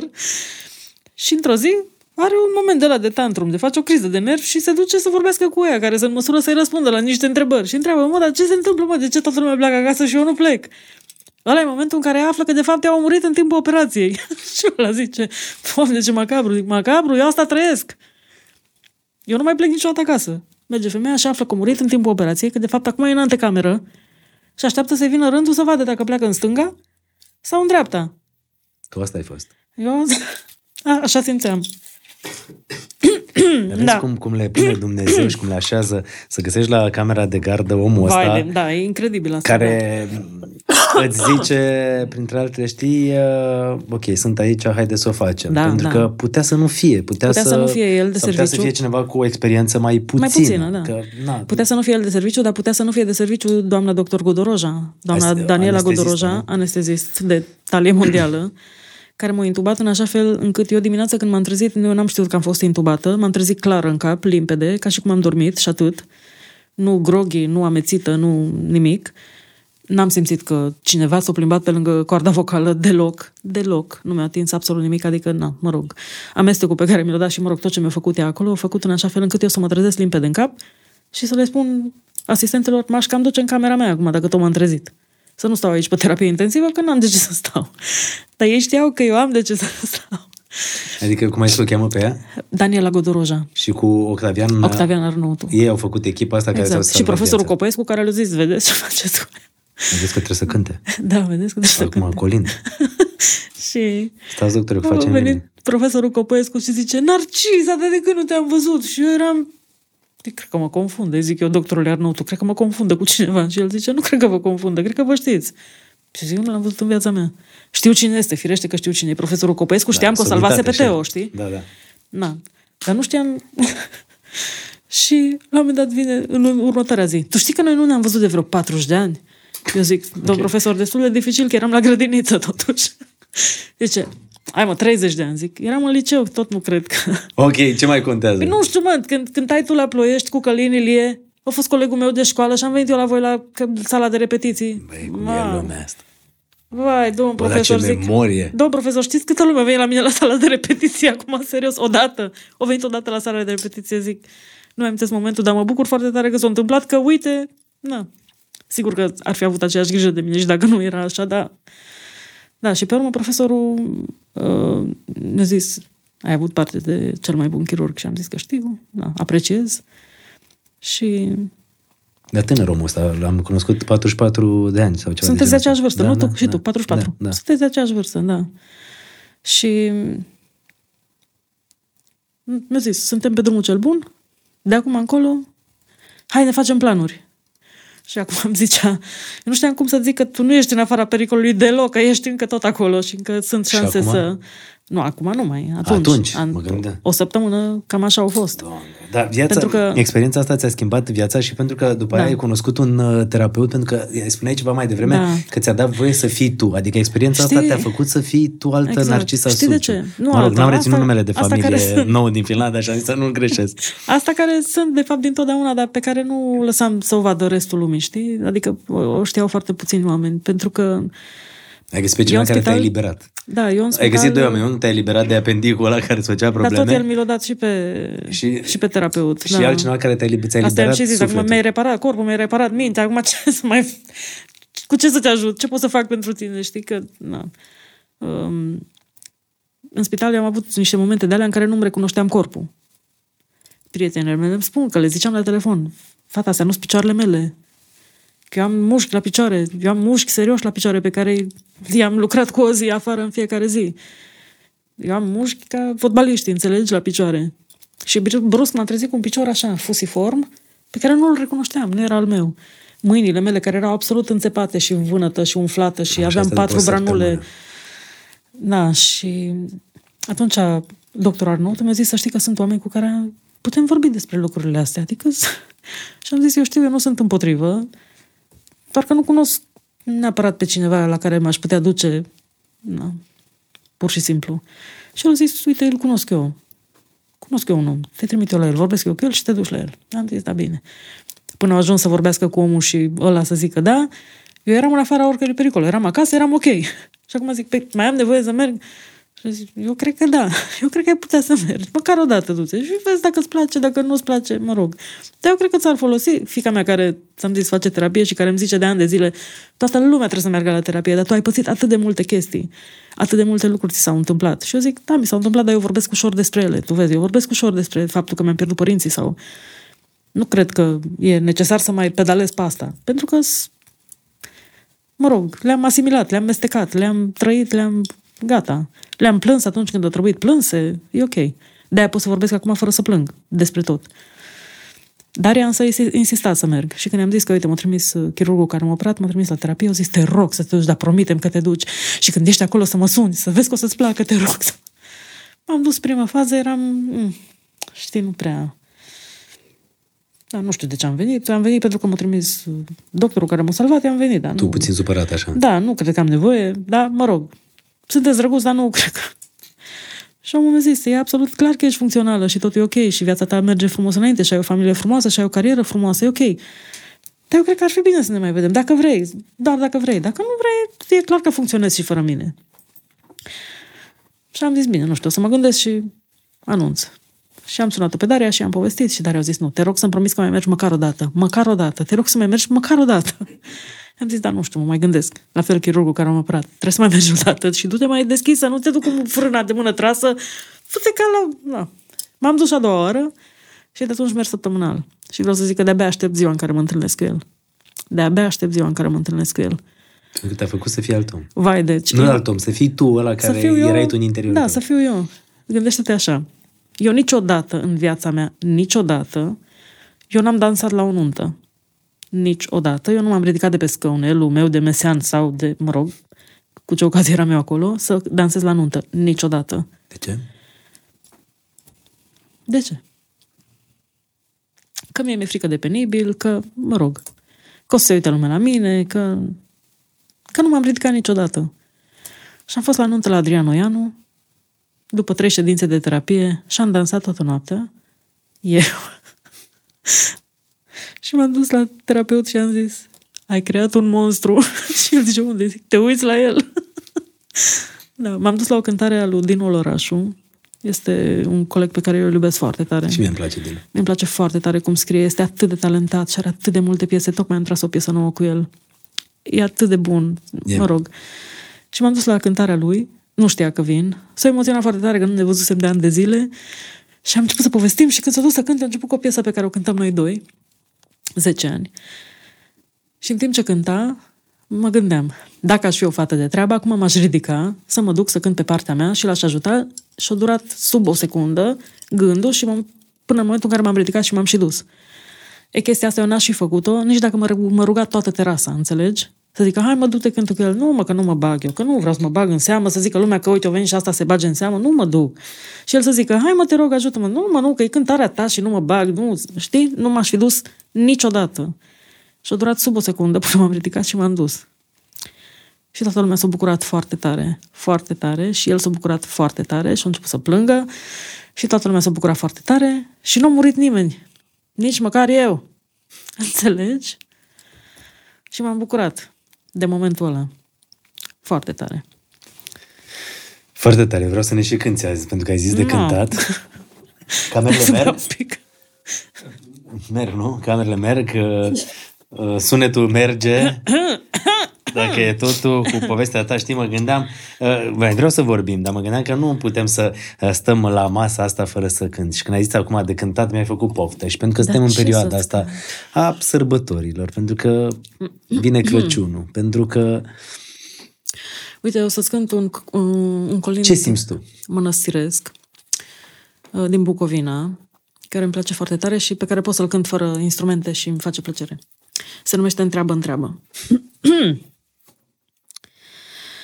Întreabă, întreabă, lerui, lerui, Doamne, întreabă, întreabă, cine îmi întreabă? Sfinți pe Dumnezeu, lerui,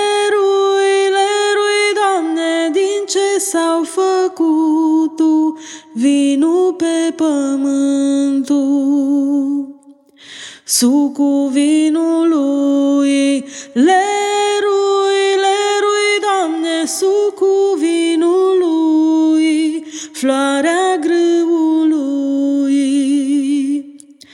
Ce vă ispitiți, lerui, lerui, Doamne, ce vă ispitiți, când voi bine știți. Pe cruce m-au pus lerui, lerui, Doamne, în mâini m-au bătut vinul s-a făcut Ai o voce dumnezească, știi asta. Să știi că am Cred ceva că- pe gât acum care mă deranjează, dar mulțumesc. Da, ai o voce dumnezească și cred că știi treaba asta. Uite, avem apă, splată, Da. minerală, Minerală, vin, tot da. ce vrei. Ai o voce și știi chestia asta, că mereu cred că ai auzit Îți lucrurile mulțumesc. astea. Um, să știi că, că, că câteodată și mie îmi place cum sună, dar nu întotdeauna. Acum, de exemplu, nu mi-a plăcut. Uh, Dar câteodată și mie mi se pare că e E harul ăla de sus. ceva de, da, nu are nicio legătură cu mine și am, am experimentat chestia asta acum în luna decembrie. Am avut de cântat în câteva locuri, nu doar colinde, și altceva. Și am cântat altceva și am cântat frumos, ok. Dacă când am început să cânt colinde, mă gândeam, venea să râd așa, că mă gândeam, băi, sună alt, altfel. Îmi Venea să mă opresc să văd dacă sunt eu, nu știu cum să zic, ca să nu par nebună total. Nu, eu te înțeleg Dar știi perfect. ce zic? Na. Și Pentru câteodată, că da. eu înțeleg perfect treaba asta. Eu am uh, bucuria uh, de a te vedea și de a te fi văzut în turneul ăsta de colin de vis de iarnă. Doamne, dar tu ai bucuria să auzi acasă una dintre cele mai frumoase voci ever. Mulțumesc. Și știi ce e cel mai fain? Că nici măcar nu e asta calitatea e cea mai mare. Calitatea e cea mai mare că e o fată atât de mișto. Da, Că e chiar o e. fată așa bună și așa generoasă. Asta mi se pare tare. Andra chiar e, chiar e omul ăsta și Da. uh, de asta zic că eu am privilegiu pentru că și în București și la Bacău și acum pe 23 la Cluj o să, să vă aud așa colinde. De-abia aștept Cluj. Și când vă văd așa, pe, nu știu, e, e un moment Dar eu când special. o văd, deci eu când aud cum mă prezint, așa îmi vine să zic, nu mai zice, nu mai zice. Da, da, e, e, e, Mi e se pare și... așa că e exagerat și că zice prea mult, așa, dar eu văd că se bucură și că zice din suflet, nu știu, mi se pare așa... Da, e, mm, da. Mersi. Dar tu ești mișto taie, să știi. Da, și mă știu. bucur că te-am cunoscut acum după ce ai fost la terapeut, pentru că parcă Ah. poate ești alt om. Că înainte, îți dai seama să-ți făcut permiteam. podcast anul Nu, trecut nu cu tine, cum permiteam. era? Era mai reținută și Alături de noi a venit în acesta exact. Suciu. Mă bucur tare să vă văd. Nu ai fi pufăit nicio țigară, nu? Nu, îți dai seama că nu. Stăteai dreaptă? Probabil că da. Nu glumeam. Nu eram în rochie, cu siguranță. Nu glumeam, nu râdeam. Ba, râdeam, dar mai schent, așa, mă uitam urât și îți dai seama că nu poți să mergi prea departe. că nu-i cazul să sar calul, că nu știu, na, da, nu. Am, știi care are Peter Gabriel o piesă foarte faină care se numește My Body is a Cage. Zice, zice că corpul meu e o cușcă în care eu trăiesc și care nu mă lasă să dansez. Asta erai tu. Cam așa ceva. Da. Da, eu e o etapă de care m-am bucurat un pic prea mult. Știi, cum spuneai mai devreme, sau mă, când povesteam noi că Dulci Galbenă Gutuie e o piesă pe care toată lumea crede Doamne, că, că da, e a ta. e culmea, știi? Și pentru că toată lumea crede că e o piesă care ți aparține, Dacă eu am lansat-o, că eu am făcut-o cunoscută, da. da, aș vrea să ne cânti și pe asta, cu toate Mamă. că piesa cui e, sau cum e toată povestea. Deci, fii atent, această melodie este de pe vremea cenaclului Flacăra. Acum, pe vremea cenaclului eu eram foarte mică, eram copil. Numai că frații mei mai mari ascultau cenaclu și logic că și eu ascultam cu ei. Motiv pentru care eu cam știu toată muzica aia. E undeva în memoria mea afectivă, există toată. Și îmi plăcea foarte tare vocea ei, vorbesc de Nica Zaharia acum, um, da, mi se părea cântă cu foarte greu. Mi se părea că nu pot să-l prind de niciunde, nu știu cum să zic. De-aia n-am îndrăznit să-l cânt niciodată. Mi se părea că e, are o împărțeală pe care nu, nu, nu înțeleg, pur și simplu. Și refrenul era ok, îl înțelegeam, dar pe strofă nu mai nu, nu înțelegeam. Nu știu, nu înțelegeam cântecul ăsta și iar cred că nu trebuie să faci un cover dacă nu poți să-l faci măcar la fel de bine. Mai bine nu mai cânți, știi? Acum, pentru că toată lumea se aștepta să o cânt perfect, nu? Că dacă era a mea, trebuia să fie impecabil. Îți dai seama că n-am îndrăznit niciodată, nu? Și în cele din urmă, un prieten din radio mi-a zis, băi, în fiecare an primim atât de multe telefoane care cer piesa asta cu tine. Există undeva? Am zis, nu există, că eu nu o știu. Eu nu știu textul, eu nu știu piesa. Pe n-ai cântat-o, n-am cântat-o în viața mea. Hai mă, Narcisa, nu-ți mai aduci tu aminte, toată lumea o cere la Mai, radio. dar există pe YouTube, dacă dai o să vezi că apare. Am zis, știu că apare și eu comentez la toate alea. Nu sunt eu. Nu, nu știu cine cântă, dar nu sunt eu. Și prietenul ăsta vorbesc de George Zafiu. O zis, acum dacă tot te duci la Arad, la colegul meu Cipri, pe care îl cunoaște, și Cipri are studio, trage tragi și și tu tu o piesa galbenă cu tuie și dă-mi că mă sună oamenii dimineața la radio și aș vrea să le dau. La Europa FM. Da. Și am zis, bine. și l-am sunat pe Cipri din aeroport, eu zburând la Timișoara, Cipri m-a luat din Timișoara și mergeam la el la Arad. Și sunt din aeroport și zic, mă, Cipri, zice Zafiu că să facem galbenă gutuie. Nu, păi, și o facem. Bine, pe, pe până vii gata. Zic, bine, strag niște chitări. Zic, bine. Până am ajuns, era gata. Mi-a tras Cipri niște chitări atât de frumoase, atât de tare îmi place cum sună, că m-a inspirat să o cânt, știi? În fine, am tras piesa, toată lumea, mamă, ce mișto e și piesa, fai, deci trebuie să o faci de mult. Și Cipri zice, îți fac un lyric video, ceva să o punem pe YouTube, dacă tot o cere lumea. Și eu zic, bine. Și facem un lyric video, o punem pe YouTube, scriem acolo că e piesa compusă de Nica Zaharia și textul de Adrian Păunescu și îmi comentează Nica Zaharia. Și zice, eu te urmăresc de ani de zile. Mie mi se pare că ai o voce fabuloasă. Eu zic, nu eu, tu! Tu ai o voce fabuloasă, eu te urmăresc pentru mine, ești icon. Și ea zice, nu, tu ești... Nu tu, mie, știi? Da, da. No, și am stabilit că de-abia așteptăm să ne întâlnim și că poate să și cântăm vreodată ceva împreună. Ea locuiește în celălalt capăt al globului. Stai seama, nu. Deci mi s-a zbulit pielea numai când vorbesc despre ea. Mi se pare... Știi, știi că vrem să ne cânti un pic. Și stai seama că foarte multă lume își imaginează că eu am fost la Cenaclu. Eu, eu dai seama că eram extrem de mică, n-am fost la Cenaclu niciodată, dar... Nu, e ok. Încerc. Dacă te simți Cu tu toată confortabil, emoția. dacă da, te simți tu normal. confortabil, Sam, acum mă simt confortabil să orice. Mai am, gata. Acum un an dacă te-aș fi pus să Ne, faci Aș chestia fi zis, asta. nu, Cătălin, ai linkul de YouTube, te rog să asculți acolo, că e foarte frumos trasă și gata. Și ți-am și cântat-o când am fost la tine la emisiune și eu cred că e ok și, Și cine e vrea suficient. să o vadă, poate să o găsească pe YouTube. Da, probabil. Pentru că erai că- o narcisa care nu trebuia să ai niciodată probleme. Era o narcisa care trebuia să fie întotdeauna Ah. uh, impecabilă. Nu știu dacă e impecabilă, dar aveam uh, o chestie pe care am auzit-o când eram mai mică la Petre Roman. Cum se cade și cum se cuvine. Așa trebuie să fie, cum se cade și cum se cuvine. Asta era meu. Dar câteodată prea mult cum se cade și prea mult cum se cuvine, Te aduce în uh, situația în care am ajuns eu.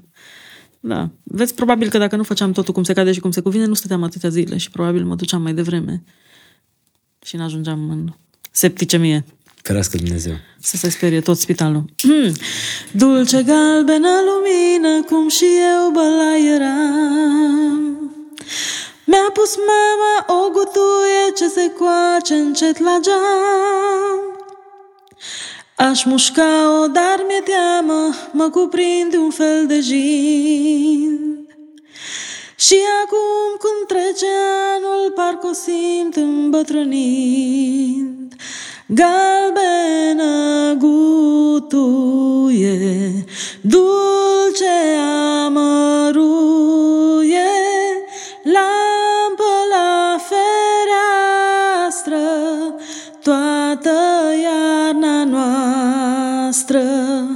galbenă gutuie, dulce amăruie, lampă la fereastră, toată iarna noastră. Știi că acum am imaginea casa aia părintească în care în geam întotdeauna e O gutuia aia. da. Am fost la o prietenă zilele trecute și avea pe masă gutui și când am intrat în casă, au zis, nu, asta îmi vine să fac. Și-a luat o cutie și un cuțit și a început să taie din ea. By all means, dai drumul. Oameni buni, Narcisa Suciu în România, uh, Tata, da. povestește despre tine, este o carte pe care o găsiți uh, și o carte care te pune pe gânduri. Știi, la un Ah. moment dat când am văzut prima dată cartea asta, m-am uitat și am zis, bă, ce a scos mă femeia asta? Are trei rânduri aici, sincer, știi? O carte de întrebări? Am zis, o carte de întrebări a pus aici trei rânduri și am zis, ce oracol o fi făcut, mă? Da, na, acum eu știu ce o fi fost ea prin Finlanda. Știi? Și apoi... Nu, n-am văzut nicăieri așa Și ceva. apoi am scos cartea și am început să citesc și mi-am dat seama Da. E o cât de excursie. valoroasă e și cât de excursie, știi? E o mă excursie gândeam cum serioasă. ai întors în toată copilăria, știi, uite, asta pentru tată. Ce rol aveau rudele, erau importante în viața voastră, câți Da. copii ați fost la părinți, cum se numeau frații sau surorile tale, pentru că asta o să-l vadă copiii tăi, știi? Exact. Care dintre frații era șeful, că mama și tata erau plecați, îți plăceau da. mai mult câinii sau pisicile. Când erai copil, Bă, da? da. Asta, asta, cărțile astea, eu le-am gândit ca pe cadou perfect pentru părinții noștri. Cei care, sigur, sunt norocoși să-i mai aibă. Cu cât sunt mai în vârstă părinții, cu atât ați mai plin de înțelepciune și are valoare mai mare cartea asta la final. Și eu aș vrea să ajungă la toți părinții înainte să fie prea târziu, așa cum e în cazul meu, știi? Eu sigur că aș fi vrut ca prima persoană care vede cartea de, despre tată nu- să nu fii tu, să fie tata. Dar ești tu. Tu ești primul care a văzut-o.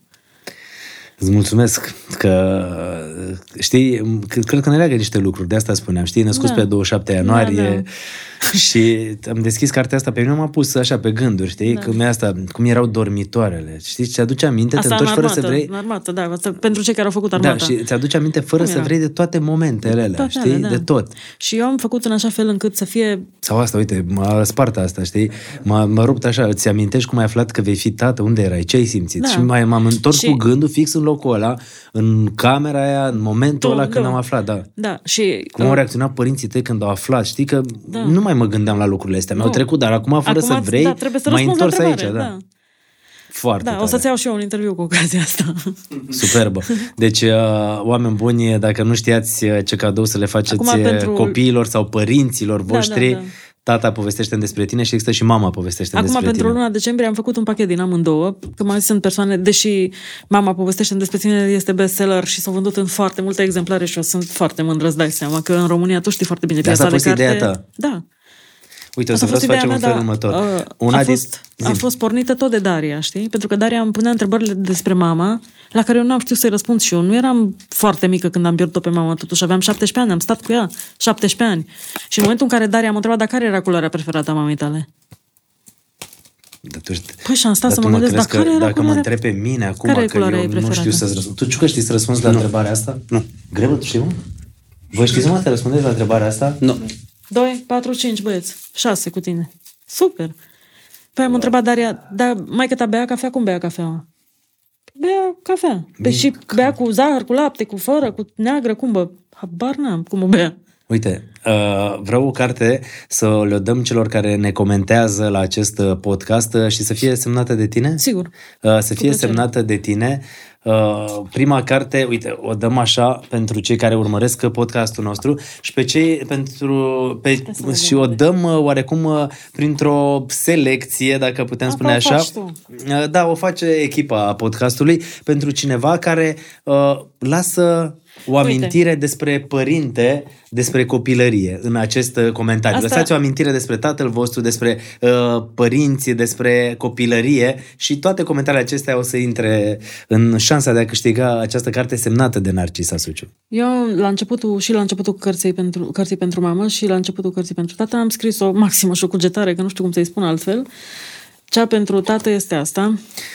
Tata este omul cu brațele suficient de mari și de puternice ca să ne cuprindă pe toți în îmbrățișarea lui ocrotitoare și suficient de tandri cât să ne șteargă lacrimile de pe obraz. Da. De-aia ți-am zis că ești un tată așa de bun. Că tu faci asta. Știi? Și atunci, pentru că n-am semnat maxima și cugetarea, o să mă semnez pe pagina asta. Hai să vedem cum e asta.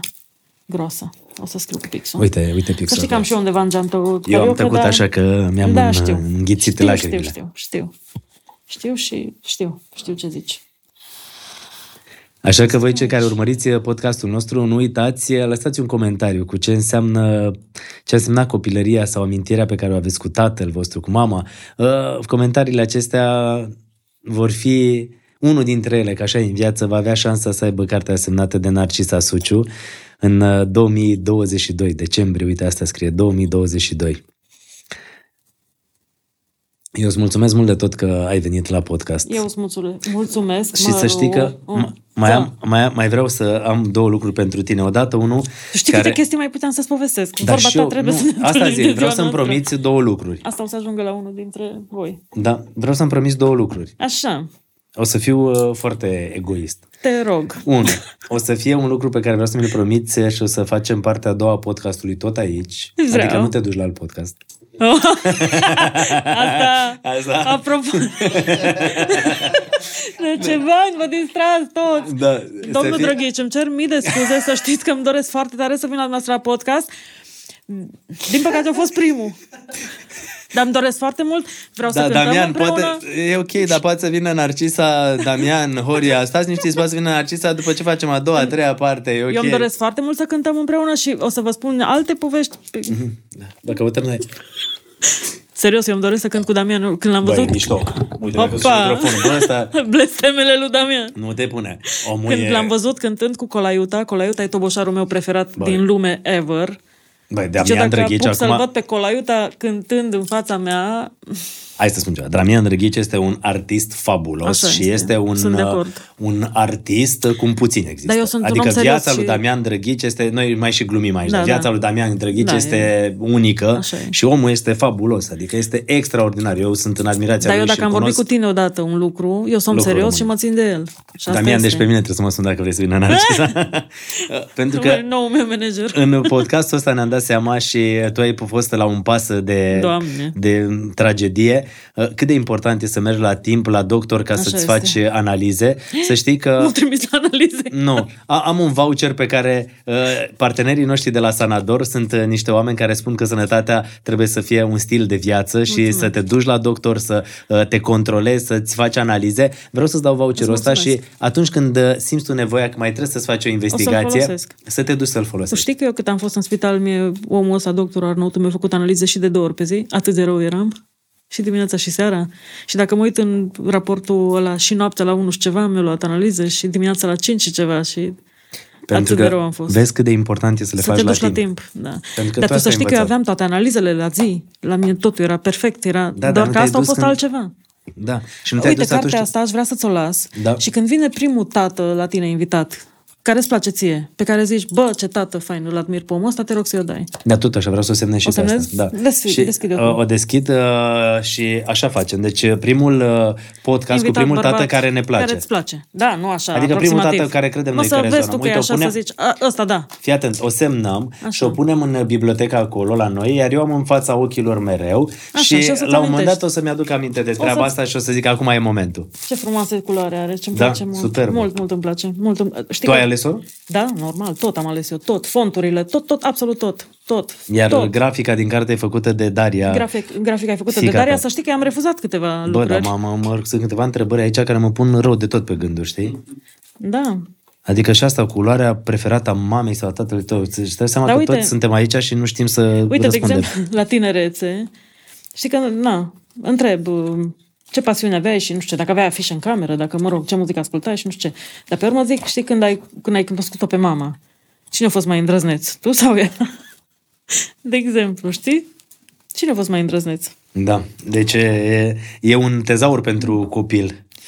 Deci tu o completezi acolo, o semnezi Da. și pentru că știu că ești pasionată de parfumuri, Nu te da, cred! prietenii noștri de la Morf au zis, băi, Să vine știi că n-am Narcisa. nimic de la Morf. N-ai? Nu, Sper și se să-ți discută placă. în grupul nostru despre ei și n-am apucat să testez nimic. Morf au un uh, magazin undeva în uh, piața romană. Dacă căutați pe Instagram uh, puteți uh, să-i uh, găsiți uh, și puteți să-i vedeți. Ăsta este un parfum uh, care îți spun imediat uh, cum se numește. Oh, îmi place de aici cum miroase.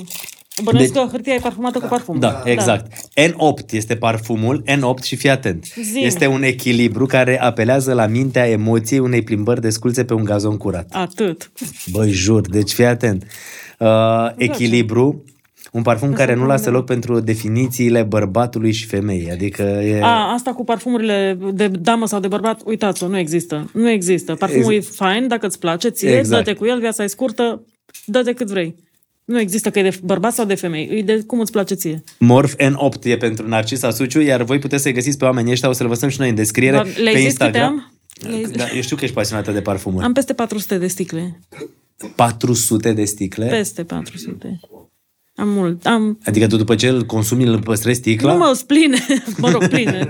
Folosite, na. Ok. Am sticlele gole, nu ți le mai cum. Na. Da, deci mai e încă cineva nebun cu parfumurile. Cine Vezi? mai e? Și Eu, tu? Tu așa? Da, sunt... Tu ai așa multe așa? Da, n-am multe. și Vreau am- să vin să și văd ce ai, poate facem schimb? Facem, am în mașină tone de parfumuri. În mașină nu le țin pentru că odată e prea cald, odată e prea fric și nu vreau să... Am mașină de două, trei parfumuri mereu la mine. Uh, Eu am o poșetă, dar serios, acum mă enervez unde ți mașina. și și eu, e singura dată când chiar o Și iau cu raza la Veico parfum. pasionat de ceasuri. Veico are și el 100 și ceva de parfumuri, ce crezi? Pe altfel mă lăsa să-mi iau atâtea, dacă nu le infectam. Ok, perfect. mă lăsa. Deci cei de la Morf înseamnă că au făcut o treabă bună, Da, pentru că n-aveai de mulțumesc. la Morf Nu, nimic. niciunul. Dar am văzut în grupul nostru de victime a acestei pasiuni că se vorbește despre și eram curioasă să testez, dar n-am apucat. Atunci sper să-ți placă noptul. Îți mulțumesc mult, ești foarte mișto. Nu, mult, tu ești foarte mișto. Abia aștept și la mulți ani acum pentru 27 ianuarie, e ziua noastră în 2023. Măcar să fim primii care ne urăm la mulți ani. Doamne ajută, la mulți ani. Deci, serios, acum, dacă n-am murit, eu nu mai mor următorii 50 de ani. Așa să fie. A, că- Așa o să fie, eu îți spun. Și te duci la doctor și Da. ne cânti și... Și mergem la următorul podcast Ciucă în Finlanda. Vai, dar ce fain ar fi. Vezi că noi suntem nebuni, venim. Ne-am Da, dus și în vezi că eu Turcia, nu- o să arătăm în ianuarie. Am făcut niște podcasturi și în Turcia. Tu știi că ne n-am ducem fost în peste tot. Turcia niciodată, mă rog, am fost o singură dată la ambasada României din Ankara să cânt de Crăciun și am văzut aeroportul, ambasada și atât. Și eu n-am fost niciodată, niciodată, eu n-am văzut E foarte Istanbulul. fain. Nouă ne-a Dar plăcut știu, mult. toată lumea zice Am la fost fel. toți în Istanbul Dar și ce ne-a mă plăcut bucur mult. pentru voi. Da. Dăm voie să mă semnez. Îți mulțumesc, Narcisa. Și eu îți mulțumesc, Cătălin. Uite, la cererea publicului, dacă vrei finalul ăsta să fie cu mocerița, uite, pun Ioi, pe telefoane. Cine este Uite, publicul? ia uite, uite, uite în spate. da, uite. Ca să ne aduc aminte. Ai zis că... Ca să ne aduc aminte de copii. Chiar o ascultam. Cine, uite, uite. Un frate de culoare de-al meu. Da, nu ți se pare că seamănă cu Ed Sheeran? ba da. Acum, pe vezi? E, E, vezi? e, Nu suntem oricum la podcastul Nu, ăsta. totuși, pe bune. Dacă se poate la cererea Aveam, publicului. aveam un coleg, un basist, Shebi, foarte vestit, Shebi, Da, un e, basist, care, el fiind de o altă limbă de mama lui, era ce aia mochirita. Cântăm mochirita. Nu. E, o, o încheiem așa, poți? Da. Uite, îl întorci și pe lângă copilărie. Hmm. Mamă, vreau să te văd plângând. Păi vezi că el asta asculta în copilărie și de la Alba. Da. Știu că l-am, l-am prins din, de la operă. da, da, Dar de tu la de unde concerte. ești, mă? De la Alba. o zi, am auzit că ne vedem. De unde ești? da. no, stai un pic. Aici ar fi chiar bine să nu mai am nimic pe gât, să mă deranjeze.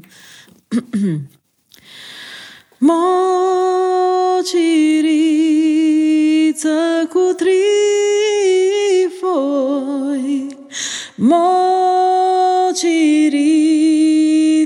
cu trifoi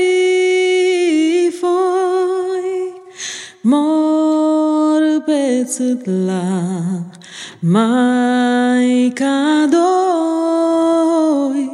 Mor pe țâtla Maica doi. Spune-mi, puiule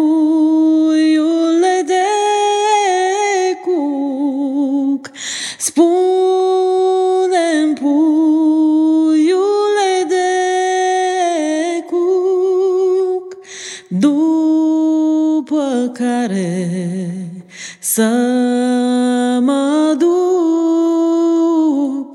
după care să mă duc. Continuare în podcastul următor. Mai am Atât. două strofe. Să-ți mulțumim mult. Eu îți mulțumesc. Și mulțumesc că mi-ai făcut atâtea cadouri. Deja chiar simt că o venit ziua noastră. De ziua noastră ce o să mai faci? Atunci o să fie surpriză. O să Astea au fost așa fie de... Cu artificii. Astea a fost uh, de Crăciun, Mulțumesc uh, de, frumos. pentru că ne-am întâlnit aici înainte Știi de că am venit Crăciun. fără mașină. Așa că nu e nicio problemă, rezolvăm. Dar de-aia am venit, că știam că o să-mi dai vin și eu nu conduc dacă beau. Am înțeles. Exact așa uh, cum trebuie. Îți mulțumim mult, Și eu Narcisă. mulțumesc Te pup frumos. și ai grijă Te de pup tine. și eu.